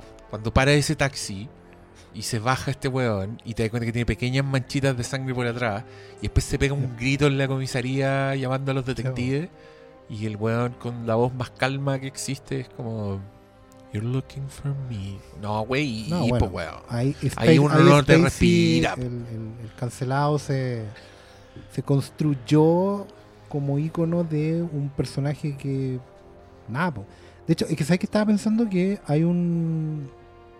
Creo que en, los extras del- de algún DVD todo, viene un final alternativo en storyboard. ¿Cachai? Es porque hay un final alternativo, bueno, más de uno, pero para un, pa' una historia así. eh, y está recreado con los storyboards de la producción.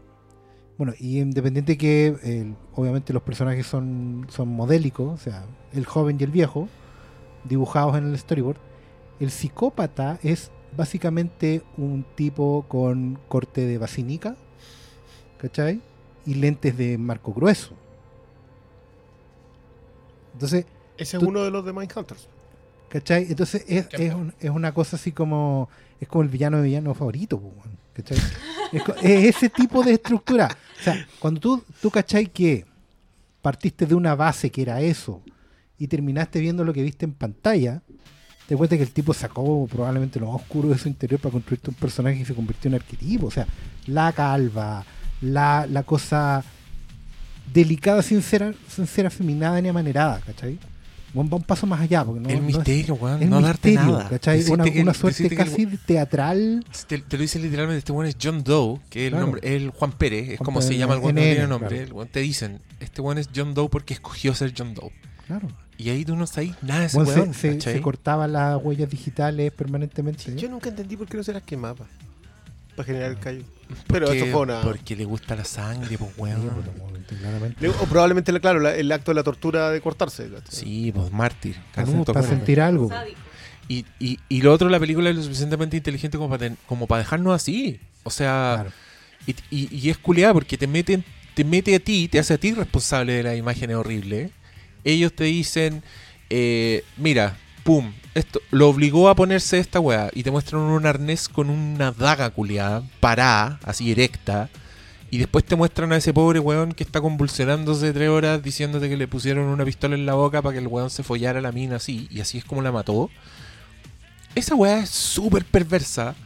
No está siendo explícita, ¿cachai? Te está, te está haciendo responsable de ti. Te está diciendo, mira, ahí está, ni siquiera se lo vamos, lo vamos a mostrar con el weón puesto. Te vamos a mostrar la weá con un maniquí.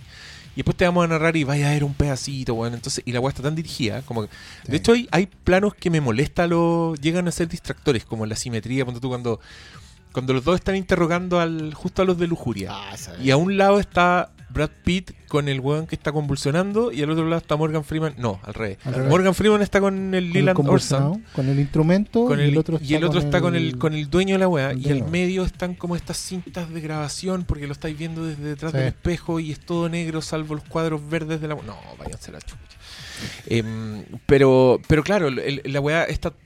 Todo en esta película está orientado a, a lograr ese efecto, ¿cachai? Como a tenerte en tensión, en un mundo que, en un mundo que es asqueroso. Esta película está entera de acuerdo con Morgan Freeman, así, hasta, hasta la fotografía está de acuerdo con Morgan Freeman. Y la música. La música, los extras, todo, ese weón que aparece, el weón que le compran el, la información Greasy, que se llama el grasiento. y que es el de Batman Begins. El- Claro, eh, ¿Cómo se llama Flash. personaje? Es Flash de Batman Begins. Que no puede ser otra cosa. Porque no puede ser otro weón más. No puede ser otro weón más que, que agarrar billetes arrugados e irse comiendo. Eso, eso hace ese weón. Eso dice su.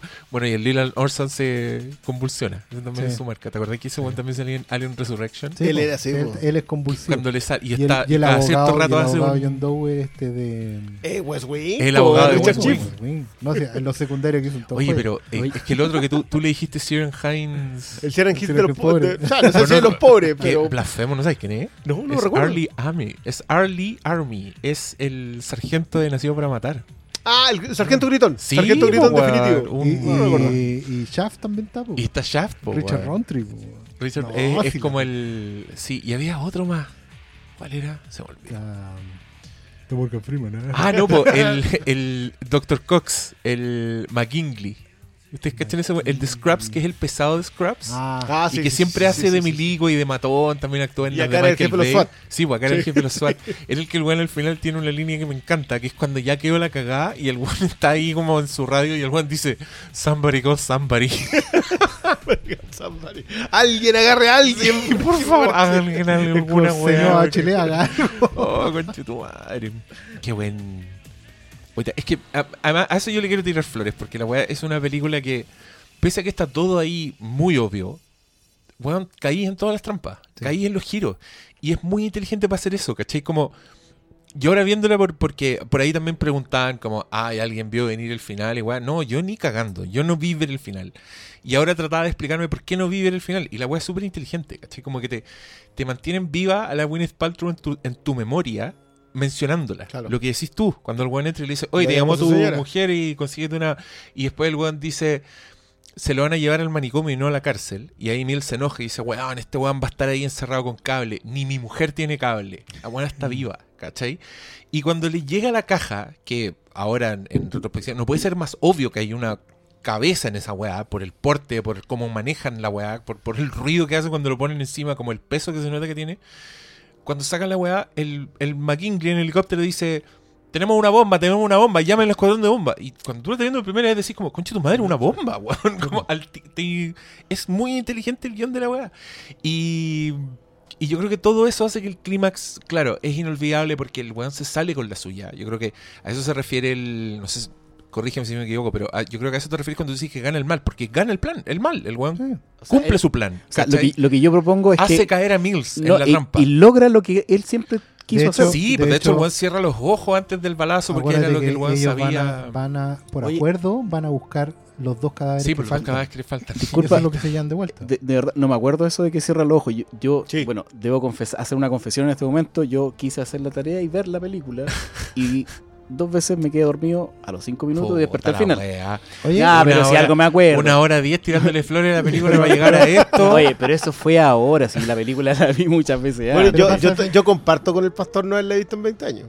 Ah, esto, weón. Bueno, pero- yo, pero lo que quería la había decir- estudiado. Bueno, en, esa, en esos dos supervisionados que tuve con, con el sueño, llegué al final y me quedé viendo, obviamente, el final. Y yo recuerdo, de verdad que no recuerdo eso que estás diciendo tú, de que cierra los ojos. Yo Cierra me acuerdo que te, te colocan en el plano como que te están, te están apuntando a ti. Como que Mills le está apuntando a la Sí, Claro, pantalla. está, está como a la Te está poniendo- izquierda claro. Pero hay inferior, un o sea, contraplano, izquierda inferior, hay un claro. contraplano que Sí. ojos, así como también hay un... Es que esta película tiene algo que hoy en día puede parecer que se sobreexplica, pero hay que entenderla en contexto. Por ejemplo, hay dos cosas que si la estrenara hoy en día en Netflix, diría, ah, pero es que el weón dice, en un momento John Doe dice que hay una cabeza en la caja.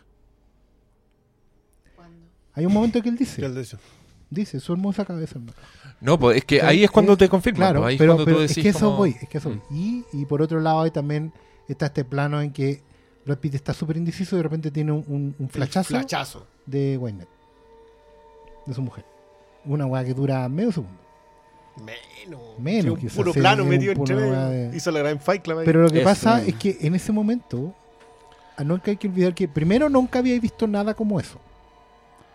Todos los que vimos ese, esa, esa secuencia completa en el desierto, desde que van en el auto hasta el final, no podíamos creer lo que estábamos viendo. Era una weá tensional así. No Sí, se me olvidar el cine en ese momento, una weá que alguien crujía y se, se quebrábamos, nos quebrábamos todos. weón. ¿Cachai? Eh, entonces, por lo mismo, lo- los momentos que te van quedando son como haber estado ahí. Hay cosas que no te vaya a acordar simplemente. Hoy día la vi, vi el final con, con, con otra persona más, ¿cachai? Y él no se fijó en el flachazo de Wayne. Puta la Pero, por- pero porque estaba full, es, Claro. que, es que es imposible no involucrarte emocionalmente. Sí, po. Por ejemplo, yo me acuerdo la primera vez yo estaba muy, muy involucrado con Morgan Freeman. ¿Qué va a hacer tú? ¿Qué va a hacer tú? ¿Qué puede hacer? ¿Cachai? Y entendía su, su, su drama interno de también tenéis que dejarle a, a este protohéroe, que es Brad Pitt, ¿cachai? Que haga lo correcto. No podías hacerlo tú por él. ¿Cachai? Pero por otro lado, el horror es masivo. Bueno, imagínate, la única risa de la vida te la sacó la persona que está en la caja. Sí, po. Es pa'l pico. Además, lo que No, sabía y ¿sabes adicional. qué? Y te, y te es- dice, y el te dice literal, po, y lo dice literal. Claro. Dice, dice si, si lo matáis, él, él gana. Él gana, ¿cachai? porque Porque, se- ahí sí que saca Porque todo. la- ahí la sí que película tiene que todo. asumir ciertas literalidades. ¿cachai? Sí. Se lo tiene que decir. Tiene que explicitar las cosas. Porque de verdad en ese momento estamos todos en un choque emocional tremendo. Es que Hoy en día estamos acostumbrados ¿cachai? a Es que, que nos ahí pasen está mi horror por la frente porque nos convertimos en ese mundo en que este horror es parte No, de una ya- película ya de lo la semana, ¿cachai? Chinatown pero- te demuestra que ya lo sí, éramos. sí, ya lo éramos, pero había que llegar al fondo, ¿cachai? Al fango total. de Es que, es que yo, por ejemplo, me pasa con- que hago la emparentada con Chinatown. Chinatown también es la de un descreído, de un cínico. Sí, Es de alguien que ya se fue. Chinatown es la historia de Somerset retirado. sí. Es alguien que no, no cree en ninguna cuestión. Lo que pasa es que todo Pero- ese- Pero llega un momento en donde no volvió a tenerlo. Sí. Ese bicho que no, que no te deja vivir, lo volvió a tener. Pero vuelve al cinismo. o sea, o sea, en una actitud más depresiva, en el caso de Jake, eh, y, y en una actitud más reflexiva. Igual yo tengo la idea de que, de que Somerset pierde la familia en la pasada. es probable que se hayan ido. No, no, no, él no, mismo- no, él no, pierde a los Mills. Ah. Ah, Porque ya, sí. perfecto, perdió, la perdió a ella, pero en la corrida él trata de rescatarlo a él. Que, que no, no hay caso, o sea, yo para mí no hay final alternativo a esta cuestión. Yo siempre me he negado a ver los final alternativo porque para mí no hay otra solución para esto. Quizás porque, de nuevo, yo creo que el mundo es un lugar ha sido horrible y la reacción frente a ese lugar horrible es la resignación a seguir tratando de hacerlo. Vuelvo a aplaudir la cita de Hemingway y la actitud de Somerset de lo que necesite. pero yo no puedo dejar de volver a la escena de la afeitada para ponerse el micrófono. Que es el momento en que yo. En que ellos son. Sí. Y, y, y que es. Y que vuelven a sonreír y que siguen afeitándose. Pero por fin son los compañeros. Antes eran dos investigadores. Pero ahí son compañeros, en esa, en esa pasada. Y yo siento que ahí yo vuelvo a ese momento. La corrida de Morgan Freeman y yo vuelvo a ese momento. No tanto a la- al, al- al trío con el tren. Ajá. El trío con el tren yo creo que recupera a Somerset. La carrera es para tratar de salvar a Brad Pitt Sí. y sabe que... Pero no lo va a lograr. Por algo tira el arma. Sí, de hecho no, él sabe que no. Bueno, igual revisamos el final alternativo y es útil para ver por qué el final es, que quedó es perfecto. Porque el final alternativo es básicamente que eh, para tratar de disuadir a Mills, Somerset le apunta con la y están en un duelo de apuntándose el uno al otro. A la gran, la gran Yongu. La gran, claro. Y, con- y de a poco, en el fondo, Doe va quedando al medio. Y lo que pasa al final es que eh, Somerset mata a John Doe. Que es lo que la película ha estado sembrando todo el rato. O sea, a mí me encuentro maestro, eso también creo que otro, creo que es otra muy sutil distracción del guion para hacerte creer que la Sí. voy a salir por un lado, pero en verdad se va para otro. Sí. O, o puede que hayan estado planeando ese final también, Porque porque, porque, la- ponte tú, el weón te cuen- cuenta que nunca ha sacado su pistola, por ejemplo. Claro. ¿Cachai? El dice, yo nunca le he disparado sí, a nadie, te nunca cuenta en una escena. Y... Y después, puta, perfectamente podría haber ocurrido ese final, ¿cachai? Como que la, la misma película lo había establecido de alguna forma, como que sería significativo que el weón se sacrifica por Mills. Pero, puta, y para que el weón pierda, para que este weón no... Pero, no, pues... No, pues, porque Hemingway la- estaría en desacuerdo No, con y ese está final. po, contra la filosofía de la película. Sí, una, una de las cosas buenas de lo que hizo Pero Christian tampoco Rosen- lo salvaba. No, pero es Porque que, igual Mills la había perdido a ella. claro, pero, pero en el fondo Pero lo que salvaba se de que se fuera en- al, al abismo y Claro, que pues, el cayera en es el que mal lo que de- quería John Doe era que Mills se convirtiera en la ira. Sí. Era el y eso es hacerlo ira, y eso es Pero la ira no es castigada. No, po, ¿cachai?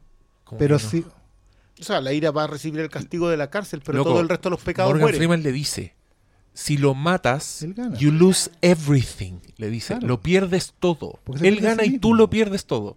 Y eso justamente se va preso, no reconstruye nunca su vida. ¿Cachai? Entonces la cosa es... Dave. El, el- el- la- el otro final convencional, porque al final eso es lo que es, ¿cachai? El viejo que se está retirando, que no tiene nada que Aquí se perder, sacrifica, claro. se sacrifica por el joven que tiene toda la vida por delante. Mm. Habla de un mundo donde es posible superar la pérdida. De hecho, la, la otra salida, ¿cuál era? Que Brad Pitt se hubiera pegado un balazo. O sea, dejar a John Doe vivo dejar a John Doe vivo, ¿cachai? Pero no, no hablan de los perros. Ah, eh, que hay un final en que la caja estaba en la cabeza de los perros. ¿Cachai? Pero era, era como un meme. A mí se me parte el corazón. hoy, hoy en día habría Pero sido el el otro final weón no, no escogido. lo mate. Y lo mata y dice, weón, eran los perros. Los perros, pensé que era mi esposa, weón. Bueno, hoy en día probablemente hubiera ¿Qué sido el importan final. los perros, no, weón? Ese sería un final millennial. El remake 2010. Ese sería un final, un final para esta. Hay que hacer el remake Claro. con, con esos weones que hacen los el- mi regreso a casa. Ah, la- claro, todas- estar películas de perritos. que sería esa, una película de perritos que termina así. Claro, Para superar Marley and Me. O sea, Marley and Me fue el silencio de los inocentes de la weá. Ahora hay que hacer el Seven de los perritos.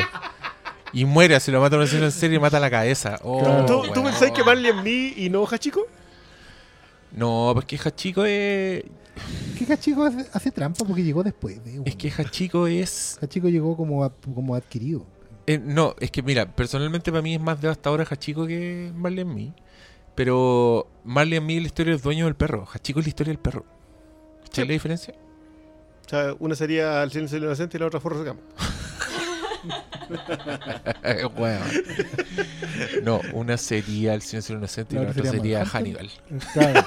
no, sí, pues cambié el punto de vista. po. un Cambié el punto de vista. importante po.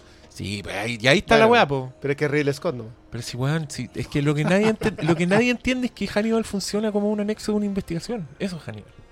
¿Cachai? Una Por eso- que está Por eso a mí me gusta, me gusta tanto la serie Hannibal, porque no te gusta. El, el Hannibal de la serie no es el Hannibal que, que está preso. Y que el weón es un anexo a la investigación, ¿cachai? Te lo, te lo muestran como en, en, en activo. El terreno. Y cuando el weón lo meten preso, se transforma en Mindhunter. Y ahí empieza el arco de Mindhunter en la, en la serie, en la segunda mitad de la tercera temporada. Eh, De ahí, en los últimos seis capítulos de la serie Hannibal, Hannibal está preso como lo conocemos nosotros, con la guay en la cara, ¿cachai? Y ahí funciona como un anexo, como un weón que te está diciendo, weón, estás mirando en el lugar equivocado. ¡Ah, la concha de tu madre! No. ahí está el, el resumen de, de todas esas películas. Eh, pero, no, ya, volvamos a Seven. ¿Qué, qué, ¿De qué estamos hablando? ¿Que no De? Seven. Sí, sí, sí, pero... No, pero ¿En particular de qué? Estamos del final. Ah, de- que eran las cajas de La la, caja de los casa perros. No, es una tontera. Puta, ya. ¿Sabéis que estamos hasta acá de Pero la te fake news? No, fake news, acá sí que no. De la puerta para afuera la fake news. Aquí, no, olvídalo. Tenías razón, pues siempre te da vergüenza. no quería repetirlo. Oye, ¿quieren que leamos preguntas del público? O... Ambos Por- preguntas. Por, Revisemos, por- revisemos. por favor, hay varias que responder. Ya, está ahí. tú te querías responder algunas, parece. No, no, no, para nada. Eh, a ver. No, voy a bajar un poco. Encontré media fome esa pregunta. A ver, Mauri Sauer. No sé qué dice, la voy a leer así en- al aire. Ah, Hace muchos años que vi Seven y tengo una relación de amor y odio con ella. No, ya, ya. ¿para qué? No, pero pregunté por qué el A amor. ver. Es por la misma razón, el plot twist. Ah, mira. ¿Será un typo o será intencional? Igual está bueno, el plot twist.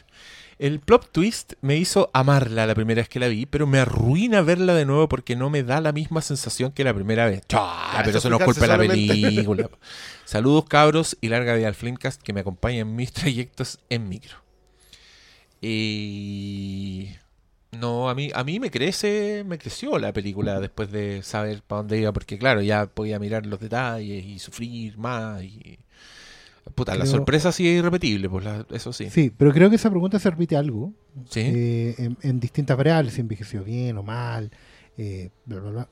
Pero yo creo que si hay una forma de verla ahora es justamente verla como la relación de, de dos investigadores en, en, en los detalles, en, en la forma en que enfrentan el, el tsunami que, que se viene. Creo que dice mucho de la naturaleza humana. Tiene momentos muy muy muy notables esta weá. O sea, para mí la, la, la- la escena de invitar a comer y el tren es, es muy es muy de adentro, es muy honesta. weón. Yo estaba genuinamente feliz en ese momento y después es súper comprensible los procesos de, de cómo ellos, cómo, cómo Somerset se va entusiasmando, cómo Brad Pitt se va naturalizando y cómo al final termina ahí en, un, en una depresión Sí. mayúscula. No, bueno, sí, es, Ese es un viaje gran vale momento. mucho la pena. Es un gran momento cuando Brad Pitt, eh, no, cuando Morgan Freeman acaba de escuchar a Brad Pitt y dice, estoy de acuerdo con él por primera vez. No, se lo dice a él, le dice, por primera vez tú y yo estamos completamente de acuerdo. Cuando es que este one no ha terminado y todavía va a dejar una caga. Puta la weá. Es que tiene muchos muchos componentes que la hacen así épica, encuentro yo. Y la, la- la- la tragedia es una de ellas. O sea, cuando la veí, conociendo el plot, estáis en muchos puntos tú diciendo, no hagáis esta weá, no hagáis esta weá, porque estáis cayendo en todas las trampas, ¿cachai? El- En- y en un nivel y en el otro estás entendiendo cómo, cómo el titiritero maneja cada uno de los de los momentos para llevar a los personajes ahí. Que, que, Sí. que si no podía apreciar la, la, la artesanía de Fincher para armar esta película, que yo, yo concuerdo, se encontró con un guion, pero tampoco es que el guionista haya hecho tantas cosas tan buenas después como para no entender que Fincher es la clave en eso. No, Yo, creo que, yo creo que el loco es un one hit wonder. Creo que, puta, es que, ¿qué hizo después? Hizo 8 milímetros. Es que yo te iba a decir, ¿sabes qué? Yo creo que el guion es bastante convencional, Mm. pero hay decisiones de montaje, Sí. hay decisiones de dirección que la colocan en otro nivel. Esta película en manos de un buen cualquiera, en manos de David Yates, ponte tú, Como un palo. completamente Sí. incompetente. No, o sea, ¿en qué ese palo que O sea, competente para llevar una película del punto A al punto B, pero nada más. Nada po. más. Sí, pues, se habría estrenado la weá. Claro, y habría, y habría tenido el final ese en que Somerset se sacrifica por... Probablemente. Ah, probablemente. O haría- O la del La perro. la del perro, la cagó los perros. Esa sí, po. Ahí sí.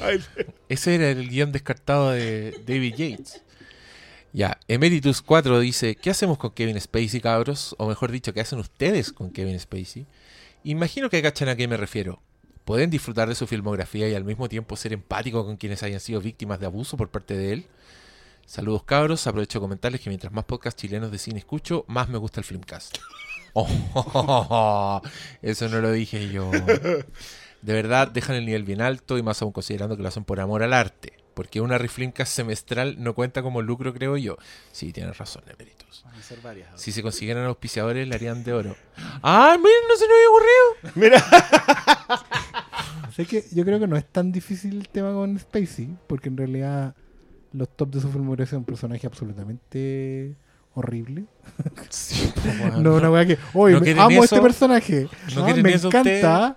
Yo sería feliz con una polera de John Doe. No, ¿Dónde la diste? pero es que el culto al, al asesino serial no es poco. Sí, No, el culto mí- a Frank yo Underwood quiero, tampoco. yo quiero decirle algo al amigo. A mí me pasa, a mí personalmente, pero voy a dar mis razones, que cuando lo- los hueones de mierda son actores, me importa una raja. Porque justamente los actores son los más invisibles en las weas. pues. O sea, el weón está haciendo un personaje que escribió otra persona, que dirigió otra persona. Y en este caso se ven, puta, hablamos... El weón sale cinco minutos, ¿cachai? Como que uno no está viendo a Kevin Spacey, estáis viendo a John Doe y no estáis viendo una weá que hizo Kevin Spacey, estáis viendo una weá que hizo David Fincher con el guionista y Brad Pitt además y Howard Shore. Entonces, a mí personalmente me importa una raja. Y le Aparte recomiendo, que ya está le hecho. recomiendo que haga lo mismo. Aparte Y ya está hecho. hecho, ¿Cómo, como cómo vamos a deshacer la película? ¿Cómo que vamos a poner la cara de eh, el Capitán. Claro. No, pues, no se puede. Entonces no, hay que... o sea, Eso no quita que uno, uno efectivamente le esté prestando ropa, o sea, no, no, No, implica pues eso no para nada. nada que ver. De hecho, el tipo no Mm. lo van a volver a contratar nunca nada y nunca más vamos a mover algo de él. ¿Cachai? Así que ya, ¿qué más? Si la cosa no... ¿Alguien más quiere agregar algo? Nah, No. Yo concuerdo contigo, los actores son los más invisibles de todos. Eh, te vito a color. Hay gente que encuentra malo el llanto de Brad Pitt en el final y por ahí descalifican la película. ¿Qué opinan ustedes? O sea, si descalifáis la, la película por ahí, tu opinión no importa. Si encontráis malo el llanto, eso ya es una cuestión de gusto. ¿Pero qué yo creo- encontrar malo un llanto? Hay- No sé, ¿no te gustan si- los pucheros? ¿Pero qué te has visto al espejo cuando lloráis? Uno se pone exacto, horrible, decir, ¿hay, hay tenido ese esa quemazón de tripa por pena? Sí. Ah, ah, hágase amigo. Sí, ahí que, que te veis como un... Está bien, para más Brad Pitt. Igual Sí. Brad Pitt estaba como en... Le costó a Brad Pitt convencer a la gente que era bacán. Bueno, igual tuvo que... Sacó la mierda. Sí. Y en 12 monos. Estuvo nominado al Oscar. De hecho, Sí, el. Oscar se lo, Sí, se po. lo ganó Kevin Spacey, po, weón. Sí, po. Por. Por esta, po, ¿no? No, no, no, no, no. no. El, es que en Spacey se lo gana por. Se lo los sospechosos de siempre. Sí, pero era ese mismo año. ¿No Orgullo estaba nominado por esta. Está, de hecho, esta weá tuvo una pura nominación que era como. Mejor diseño de producción. No, era. Efectos visuales. Era sonido, era como una weá muy. Doctor Tria, Doctor Tria. Y los pero muchos decían que era esa típica weá en que premiaron a Kevin Spacey en verdad por las dos películas que había estrenado, porque el entrado Ah, así con sí, todo. sí, y- Pero sí, pues Kevin Spacey le ganó el Oscar a, a Brad Pitt por 12 monos en, ese- en ese año. Eh, buen año de película igual. Igual 12 monos está mejor que acá. Brad Pitt. Ah, ¿tú encontrás que está mal acá, Brad Pitt? No, no, no. Creo que la otra está mejor. No digo que esté bien. Pero si lo hacéis notar es porque no encontráis muy buena la... No, no, no, no. Estaba haciéndolo. Igual, yo creo que Brad Pitt está mejor en la otra que acá. Sí. ¿Sí? Sostengo. No, entonces a ti tampoco te gustaron los pucheros. No, a mí me encanta el pucho. De hecho, tengo que reconocer que. De- tengo que reconocer que los dos, los dos cambios. Ah. Cuando baja como esa inclinada de la pistola y la, la vuelta a recoger, para mí es. Ahí tenés tu, Oscar- tu Oscar Clip para cuando te entreguen el del legado. Sí. Acá es donde él con Waynet tienen algo después, ¿no? Va a traspasar la pantalla. cabrón Ya, lo, ya tenían. sí. Ya lo tenía. Sí, bueno. de hecho, que creo que él, creo que la convence de ya no le tincaba el, Ah, el guion. Sí, bueno, entonces- Y yo encuentro que ya está súper bien en esta película. ya está, sí. Eh, no, tiene, no tiene mucho que hacer, pero sí tiene unos momentos súper buenos cuando habla con Morgan Freeman. Y, y ser en verdad la luz de la película. Si la buena es como. Me encanta ese momento que es como los mo- primeros quiebres entre ellos dos cuando están en la oficina. Y Brad Pitt está al teléfono y dice, pero ¿por qué? que- ¡No! y buen dice, Toma, Quieren hablar quiero hablar contigo. y el buen contesta, y es muy educado, sí, por supuesto que sí, ahí estaré, adiós. Y corta, y no le dice nada al otro, y el otro se queda como mirando y dice, y ¿Qué, qué, qué estoy invitado a comer esta noche. Pero, y, y, no, y Brad Pitt se da vuelta al más y ¿y qué? Sí. Es la media escena. Y después llega y la loca. con- a mí me encanta ese momento cuando le dice, ¿cómo te llamas tú? Me llamo Will. Ahí dice, Will, David, David, Will. Como que tú entendías Sabe que, ya vienen Claro, peleados. entendí que el otro weón ha llegado hablando todas las noches y que esta loca le ha dicho, pero háblale, háblale. Y, y, y tienen perros. Son como los buenos que no pertenecen a ese lugar. Son los únicos que. Los recién llegados. Claro, que están todos los De otros hecho- demás de buenos están en la mierda, buena- pero estos Es locos. muy buena esa secuencia del diálogo. Cuando Somerset le pregunta, está hablando con Wayne y están ellos dos hablando, el otro está parado al lado. Casi si el otro fuera más joven y blanco habrían tenido algo. Eh, así era el cine en ese momento. Sí. Eh, Los 90, los 90. Y él le dice, ¿y te acostumbras? Porque se, se cambiaron a la ciudad. Y como, ¿queríais venir para acá? ¿Estáis bien? Así como, ¿te gusta esto? Y Brad Pitt lo único, no, ella no contesta. Brad Pitt le toma una mano y dice, uno se, uno, uno se adapta. dice. Pero Esa siempre te queda claro que es Brad Pitt el que quiere ir ahí. Sí, po, y ella, y ella está ahí apañándolo nomás, pero no... Me gusta esa felicidad de no ser felices. Lo encuentro muy real y como que estamos en transición. Ya, es muy natural tratando. Estamos tratando. Por eso, y por eso hace mucho más terrible lo del bebé al final. Oh. Porque, porque obvio, porque rompiste todo. Sí, yo creo que, yo de hecho creo que Brad Pitt no le disparaba hasta esa revelación. Sí, ¿Cuánto se- nos demoramos en llegar a mencionar eso? Ah, al, A mencionar al el- el- la pérdida del bebé. Heavy. O sea, que Sí, estaba y- embarazada y- cuando le y corta de la cabeza. Sí, yo creo que ese es el gatillo grande. o sea, e- ese, ese, Técnicamente no lo perdió. ese- No, no. Perdió la cabeza. e- ese, ese es el dedo que tira el gatillo, yo creo. Yo, sí, yo también, porque, porque, porque, ah, no lo sabías. Y ahí es donde No, y ahí el todo el- se manda la no, el mayor, weón sonríe, el culiado ahí es diablo. más grande de la historia del cine. weón, que dice, Ay, no lo sabía. Sí, pues que mira, Y mira a Morgan Freeman, porque Morgan así. Freeman también sabía. Sí, Entonces, de hecho. Morgan Freeman le pega ahí en ese momento como cállate, porque el No, sabe de- lo que va a decir hace un ahora. gran gesto de concha de su madre aquí. Esto ya se me fue manos. Sí, pues Sí, ahí el ahí mira al cielo. mira Y ahí entran los violines de. Como decir que haciendo, uno- rajando lo que se No, sí, Seven estuvo nominada a mejor edición. Mejor edición. Y Sí, perdió. ¿Solo eso? Y perdió. No, nominación, nada más. Ya, fake news, basta. No. Mejor final con cabezas de perro en la. Te voy a mandar el link. Ya, más preguntas.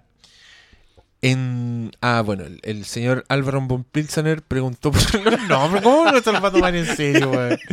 El, el señor von Pilsener preguntó eh, si el final nos había pillado sorprendido o lo habíamos visto venir. Ya nos referimos Es que a acu- aquello. yo, alguien A ti- se ti- acordó ah, del dale. clásico en el baño. A ti te arruinaron esta película. Sí, yo estaba ahí.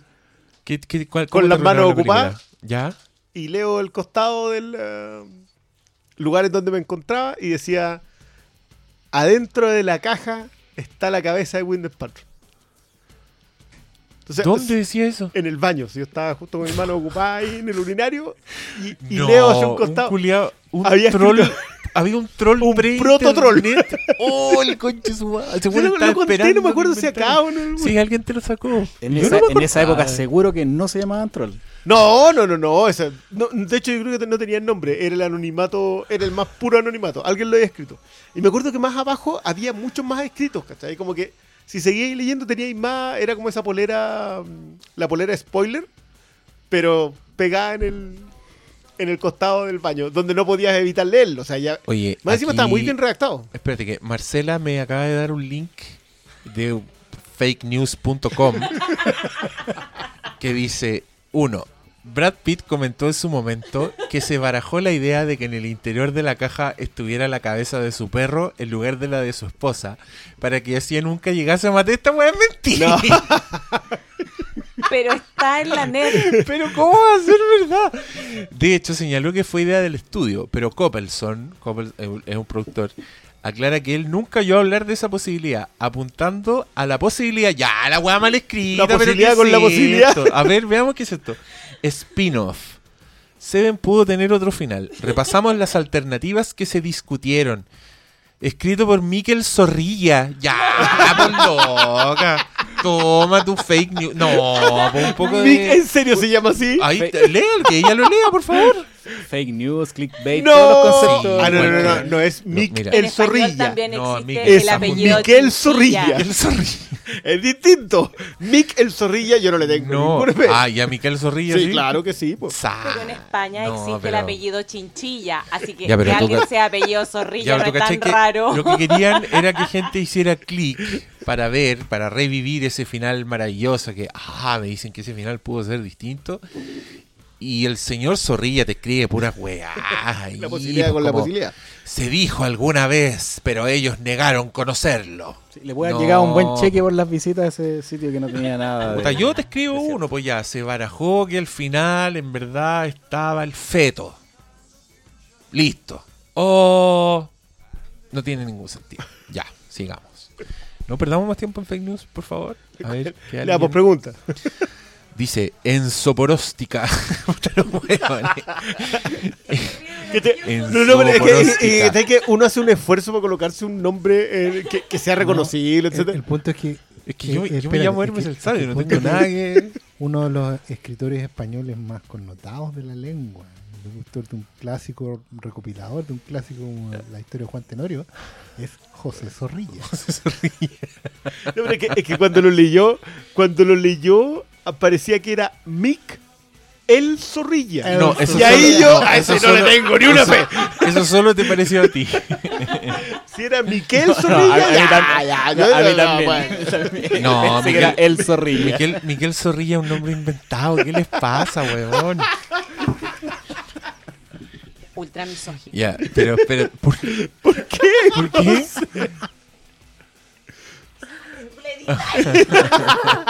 La solicitud de edición en este podcast. Celedón Gavito dice: ¿Quién gana la Champions? Esa es una pregunta para ti. ¿Quién gana la Champions? ¿Qué importa? Estamos hablando de Seven. Gana. Pero yo creo que la Juventus. ¿Quién? La Juventus. Ya, la Juventus Celedón Gavito. Anda a apostar ahí las últimas lucas que te quedan, weón. Eh, No, no, no, que la guarde para la riflinca en pago so- mínimo. En Soporóstica, para cada uno de los H4, escena preferida o momento preferido de la película. Ay, ya lo dije. La, la cena del tren. ¿Y tú? La, no, la del tren. Para mí ¿La es mi tren? favorita. La, ris- la risa más honesta que le he visto a Morgan Freeman. La, el, cuando el weón se cae y le llega un fierrazo en la cabeza y se le cae la pistola. Y este weón aparece en el charco y le pone la pistola en la cabeza y el weón mira para arriba y veis un primer plano de la pistola y el weón se Y ve ese- borroso atrás. Y, la según lo que decía Juan Carlos, y en ese momento es cuando Juan reformula todo el plan. Sí, Sí, En ese sí, momento, sí. Cuando Porque le el saca la decidir pistola. matarlo por Sí, no po. matarlo es cuando el Juan decidió que Ya, cagaste. a hacer todo lo que iba a hacer. Sí, el punto es cuál es el otro plan. ¿Quién- no quién habrá salvado? ¿eh? En, en realidad, ¿Quiénes me, me da la idea que él, él dice que en realidad aceleró su plan. No es que lo haya cambiado. Tuvo que hacer cambio de planes, pero no quiere decir que Pero- haya hecho. Pero a quién iba a Pero enojar. que- Oye, pero ahí ¿qué, está el punto sí, de ¿qué que iba a pasar? Pero no quizá, pero este weón era, era tan planificador y toda la weá. ¿Cómo sabéis si no tenía un weón hace tres años en una Eso te iba a celda acumulando rabia con un, una pistola automática y nadie Es que se eso- salvó? ¿cachai? pues, Que eso hay es lo bonito- ahí tiene un es lo. Se puede hacer un. Rogue One con Seven. Exacto, eso es lo Los bonito que se salvaron. Cuando tú decides mantener una cantidad de tiempo X, una pistola en una 100, cuentas una historia distinta a cuando le quitáis uno o dos segundos. O le dais dos o tres más. Weón tiene el tiempo justo con la pistola en la cabeza del otro weón para reformular el plan completo en su cabeza. Y a ti te queda claro por lo que dura ese plano. Bueno, la edición es lo más importante en la historia del cine. Oye, ¿le- ¿leyeron lo del Khrushchev y Arrival? ¿No? Hoy día salió un artículo en que hacían todo la- lo del efecto Khrushchev en Arrival. Y al parecer hay como 15 planos en esa. Mañana se los mando, se los- llegando a la casa. ¿Qué? Explica, po. El efecto Khrushchev es lo del que es exactamente el mismo plano con distintos intermedios. Te lo te, cambia. te cambia la percepción del plano que acabas de ver. O sea, si tú colo- colocas en un primer plano a una persona mirando una manzana, es distinto que si lo colocas mirando una mujer. Exacto. Eh, Un rostro inexpresivo, tú le pones la Le- claro, y eso es uno de los bueno, uno de los primeros estudios sobre la importancia de la edición en el cine. Y, eh, y hoy día salió una- un ensayo sobre eso en Arrival, en que ocupan ese mismo efecto para cambiar lo que tú ves en las escenas de la Amy Adams con la hija. Y era buenísimo, pero fue lo, lo alcancé como a ver muy rápido a la pasada, era como, duraba como 12 minutos, entonces lo voy a repasar. Buena cosa. Tiene pregunta que le interesó, Oye, Diego. Ayuyas Mágicas. Siempre recordaré la primera vez que la vi. Fue vía Netflix y el servicio de internet de BTR siempre como la callampa. Dejó de funcionar cuando llegaron a la parte final. No, fun- no funcionó como por una semana el internet de mierda y después tuve que ver el final solo. La moraleja de la historia, BTR vale callampa. Perdieron otro auspiciador. Ah. No, Otro la pa' que- De hecho, lo sacamos no- del cajón para meterlo de nuevo. A mí, ¿sabéis cuál es el modelo ideal de auspiciador? Es alguien que nos pague por no mencionarlo. Chantaje. Weá auspiciador violar chantaje. extorsión, abiertamente, como, oye, por favor, pueden decir que nuestro servicio, pueden dejar de decir que nuestro servicio vale callampa, ya. Saltarín se llamaba el profeta. Boletita de honorarios, toda la weá. ¿Qué factura? Factura Factura. al tiro ya, factura. factura, facturamos y, y puta, ahí nunca más hablamos de lo penca que es. ¡Pip! Ah. Ah. Pablo Collado, ¿dirían que es la película de detectives definitiva? Ah, con un fan de Manhunter aquí en la, en la mesa. Estaba complicado. En mi caso, sin duda, esta es la historia que me hizo amar el género policial. Creo que el guion es perfecto. Saludos a todos los Hateful Four y espero una nueva Riflincast para ver si me la gano. Mira, Pablo, te envidia en estos momentos. ¿Pero quién es Eh, Pablo?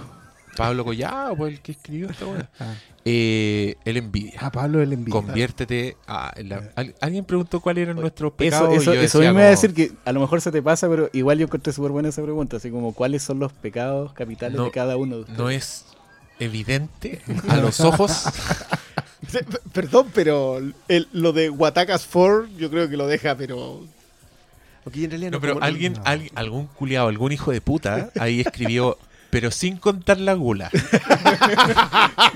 Y encuentro que es una regla válida, po, weón. ¿Y por qué lo No, hizo? po, en el momento en que sacaste los siete ca- pecados Sí, capitales y dejáis. 6, ya no es válido. No, Pero ya, descontando la gula, ¿cuál sería el de usted? no, el mío es codicia. Nah, ¿dónde la viste?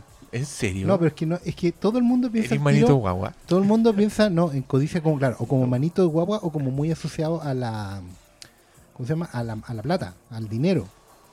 ¿Cachai? Pero codicia implica eh, por ejemplo, en mi caso ser Galactus, ¿cachai? Eh, acapararlo todo. Es coleccionista más que Galactus. Claro. ¿no? No, Sí. pero Galactus es el Es devorador. que de recuerda que la, que la- codicia en realidad es avaricia. Bueno, Y pues, sí, podría ser. Por eso dije manito, si guagua. Macpato nadando en un ¿Y tú? depósito. weón. Tu avaricia. No, tú No, eres- yo soy Don Cangrejo, pero trabajando. pero ¿qué te crees? Eh, ah, eres... El momento de introspección, donde como vemos, se ven como unos virtuosos. No, no, no, es que estoy, estoy entre varios. Last, lujuria. Forever and ever. Es que sí, yo creo que está repartido. Porque igual tenía orgullo y tenía ira y los dos. Eso, De los doctor, dos tengo doctor. Malito es Doctor Ira, me imagino. El doctor malo. Sí. No, yo creo que es pereza. ¿Se imagínate si es como un perezoso? Como... no, le estamos tirando palos porque se corrió ahora última hora. Dijo, no, no puedo ir y la weá y nosotros... Pero igual yo creo que quería hablar de Seven. tratando, Ahora cachaste que no es el culpable. Ah, Mentira esa wea. No, es que él ahora tenía... ¿Qué tenía que hacer ahora? Tenía un evento influencer. Lo invitaron ahí, él tenía que ir a promocionar unas zapatillas Para poder Puma, odiar gente. No sé qué weá tenía que hacer. Tenía que... A ver, espérate, Iba a estar ahí con la... Con Yendelin. Con- No sé quiénes son los influencers hoy en día. Ya, no, ya. es nombrar gente que no.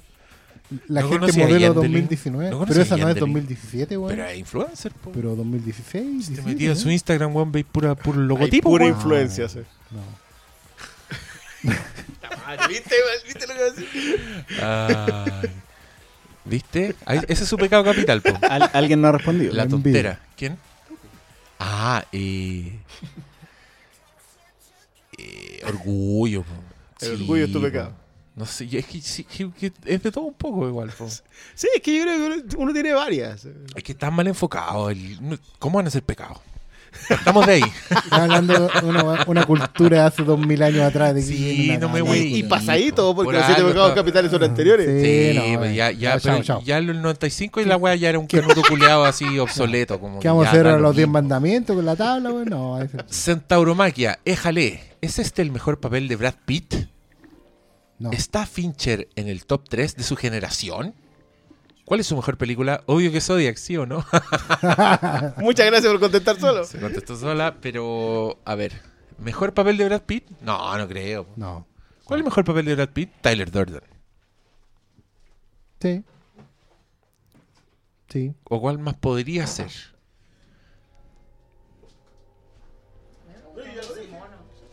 El de 12 ¿Tú? monos igual es- ¿12 monos? No, estuvo mejor en 12 monos. No, yo, yo lo encuentro en 12 monos. Sí. ¿Ese tú crees que es el mejor Sí. papel de Con- concuerdo, 12 monos. No, yo creo que es Tyler Durden. Ya. Eh, ¿quién, qué- porque ¿quién más? Y en Friends. Y en Señor y Señor Smith. Ay, bueno, ese papel. Siete pues, años, no, en, el, pues. siete años en el Tíbet. Benjamin Button, po. Benjamin ¿Cómo se transformó? ¿Cómo puso carita de viejo? Luego terminó, Su carita de y, qué? y termina ¿Cuál- como guagua, weón, seco. Donde hace gitano, ¿cómo se llama? De bueno para, para los Ah, Ay, el en Snatch. Snatch. Buena. En Snatch igual está bien. Sí. Pero en Friends. Cerdos y diamantes también. Snatch. Sí. Snatch. Ya, eh, ¿Vieron Outlaw King? Pregunta Thrax96. ¿Qué Yo sí, weá? no sé qué tiene que ver, pero sí lo vi. ¿Qué Outlaw King es una serie? Es del mismo director de Helen Hardware y de Perfect Sense, pero que es una para Netflix que es sobre el auténtico corazón valiente. Ah, otra película del 95. Robert de Bruce. El, sobre Robert, Robert de Bruce. Con la Florence Pugh, que, que yo no sé cómo diablos esa mina mide como un metro treinta y te, te acapara la pantalla, no importa ante quién. Impresionante. Y viene en una película ahora con La Roca. Sí, pues sí, me contáis.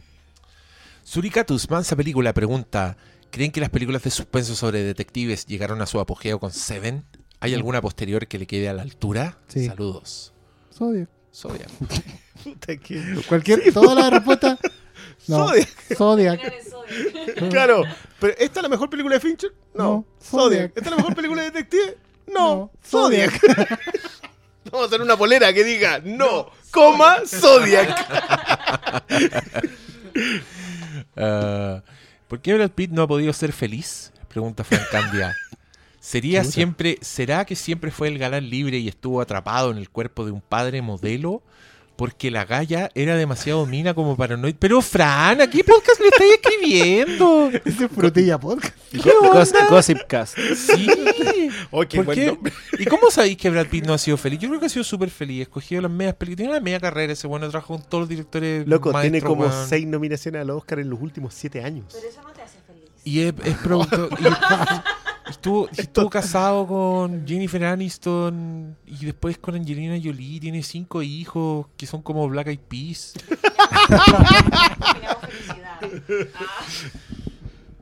Es que.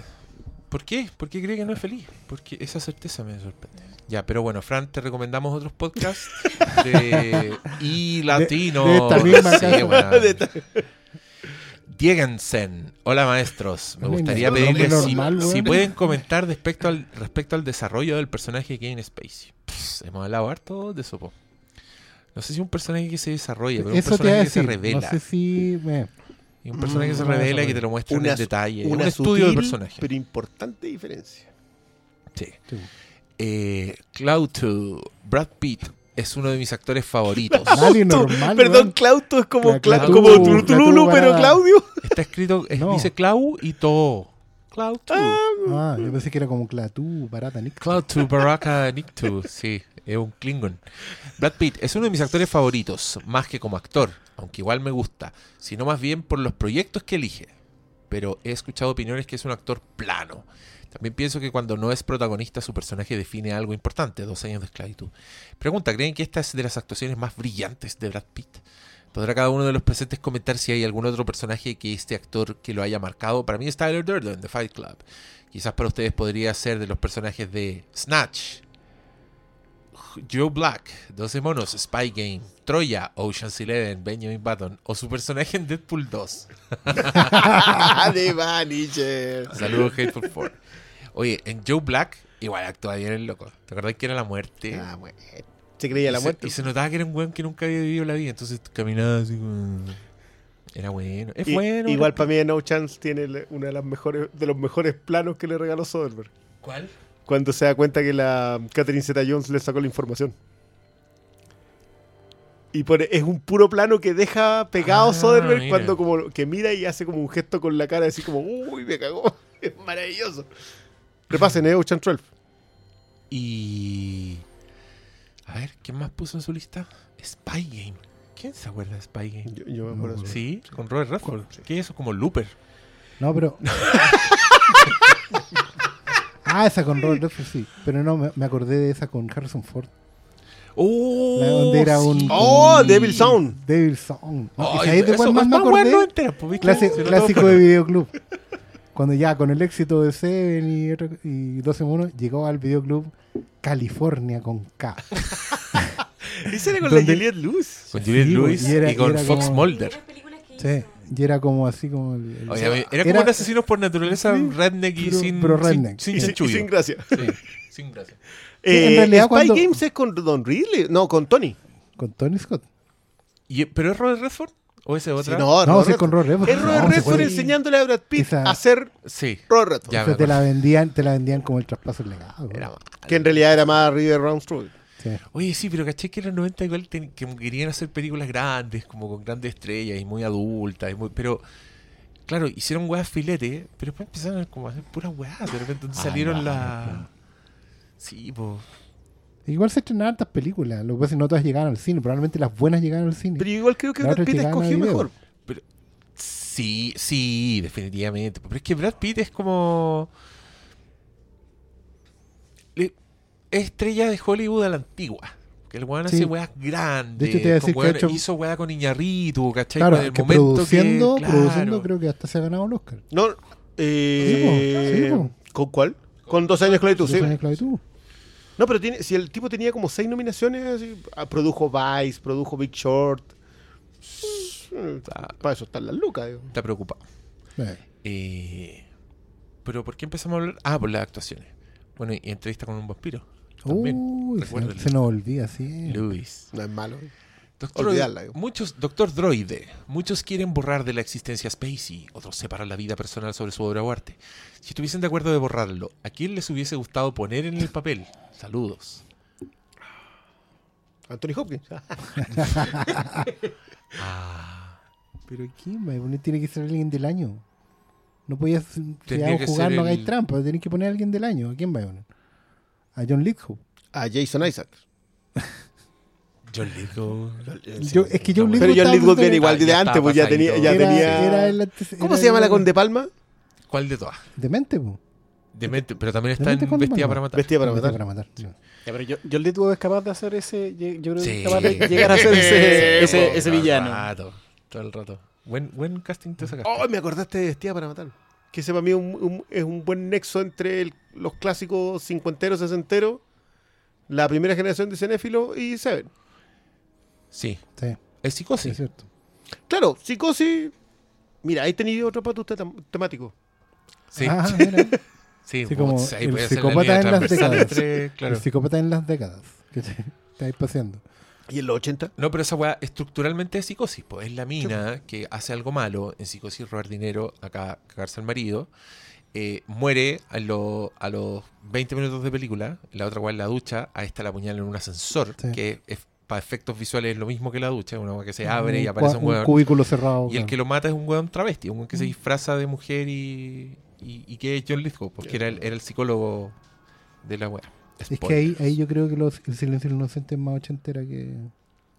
Sí. Sí. Se desplaza un par de años, es, pero. es eh, raro porque Manhunter, a pesar de las pobres elecciones de música que tiene Michael Mann ahí, es menos paleta de ochentera. colores. Sí. Sí, es menos ochentera que, que el silencio del inocente en, en- en estructura. Sí, Yo la paleta, creo- la no, paleta yo de colores creo- bien. Yo creo que el, el peinado de Will Graham eh, está en desacuerdo con lo que acabas de decir. Puta, Peterson, que nunca No. salió de ese papel. por lo- Sí, pero ese buen hizo después vivir y morir. Esas son sus joyas. po.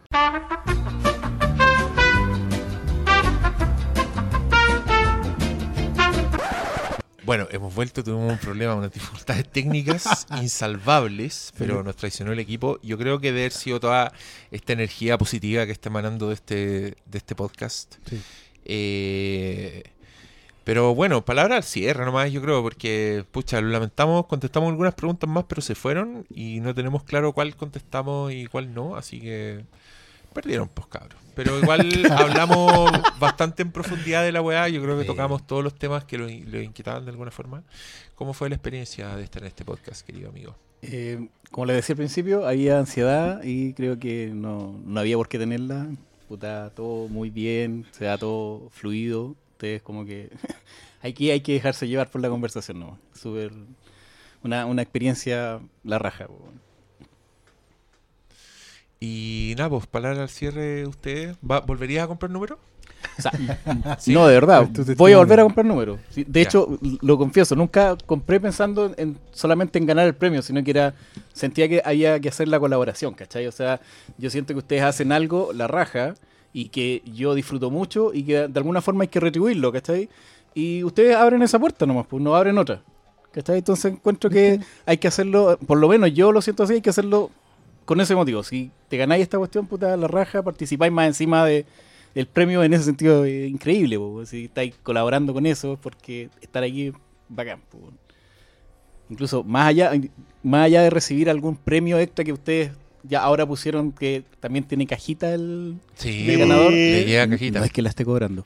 Pero me, me- me gusta la, la sutileza. sí. Sí. no, no, no, pero no, no, pero en serio, o sea, yo me acuerdo que el, eh, originalmente este premio no era con cajita. No, no, no. No, Era esto nomás. ¿Ya? Es que lo pusimos porque alguien dijo.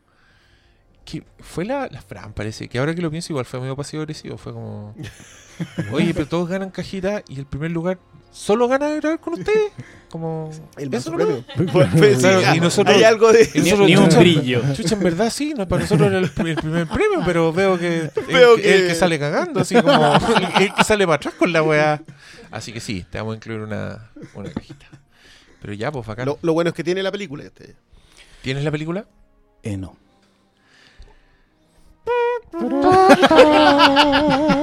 Nuestro auspiciador fílmico, Paseo Las Palmas 018.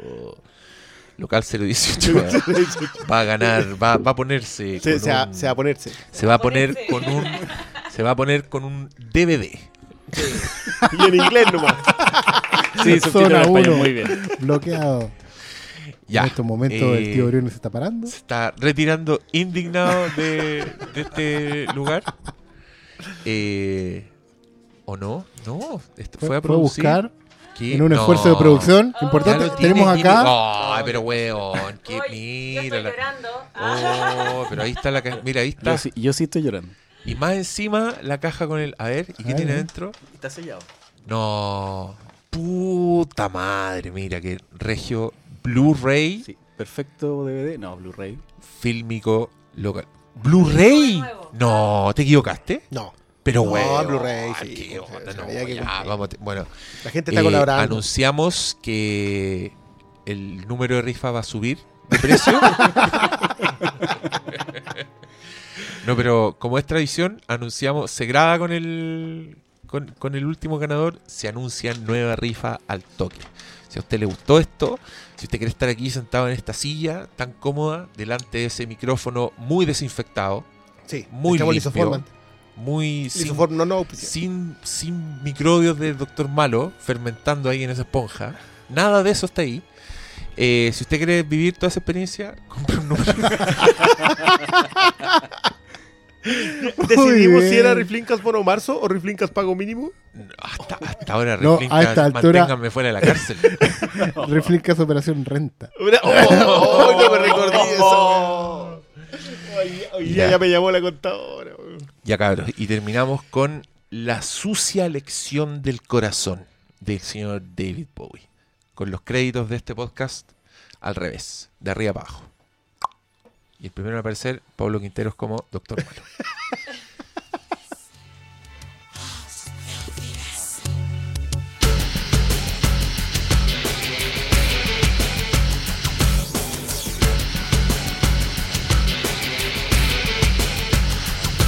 There's always a diamond friendly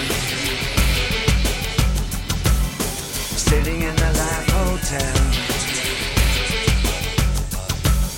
the heart's filthy lessons. With her hundred miles to heaven.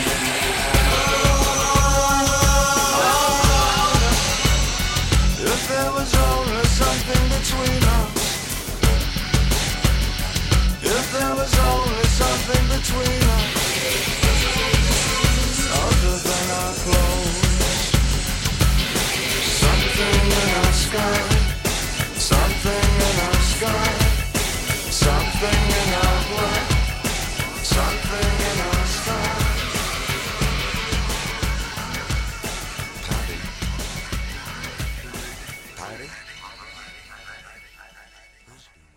Cuando logramos dormir los niños se ponen.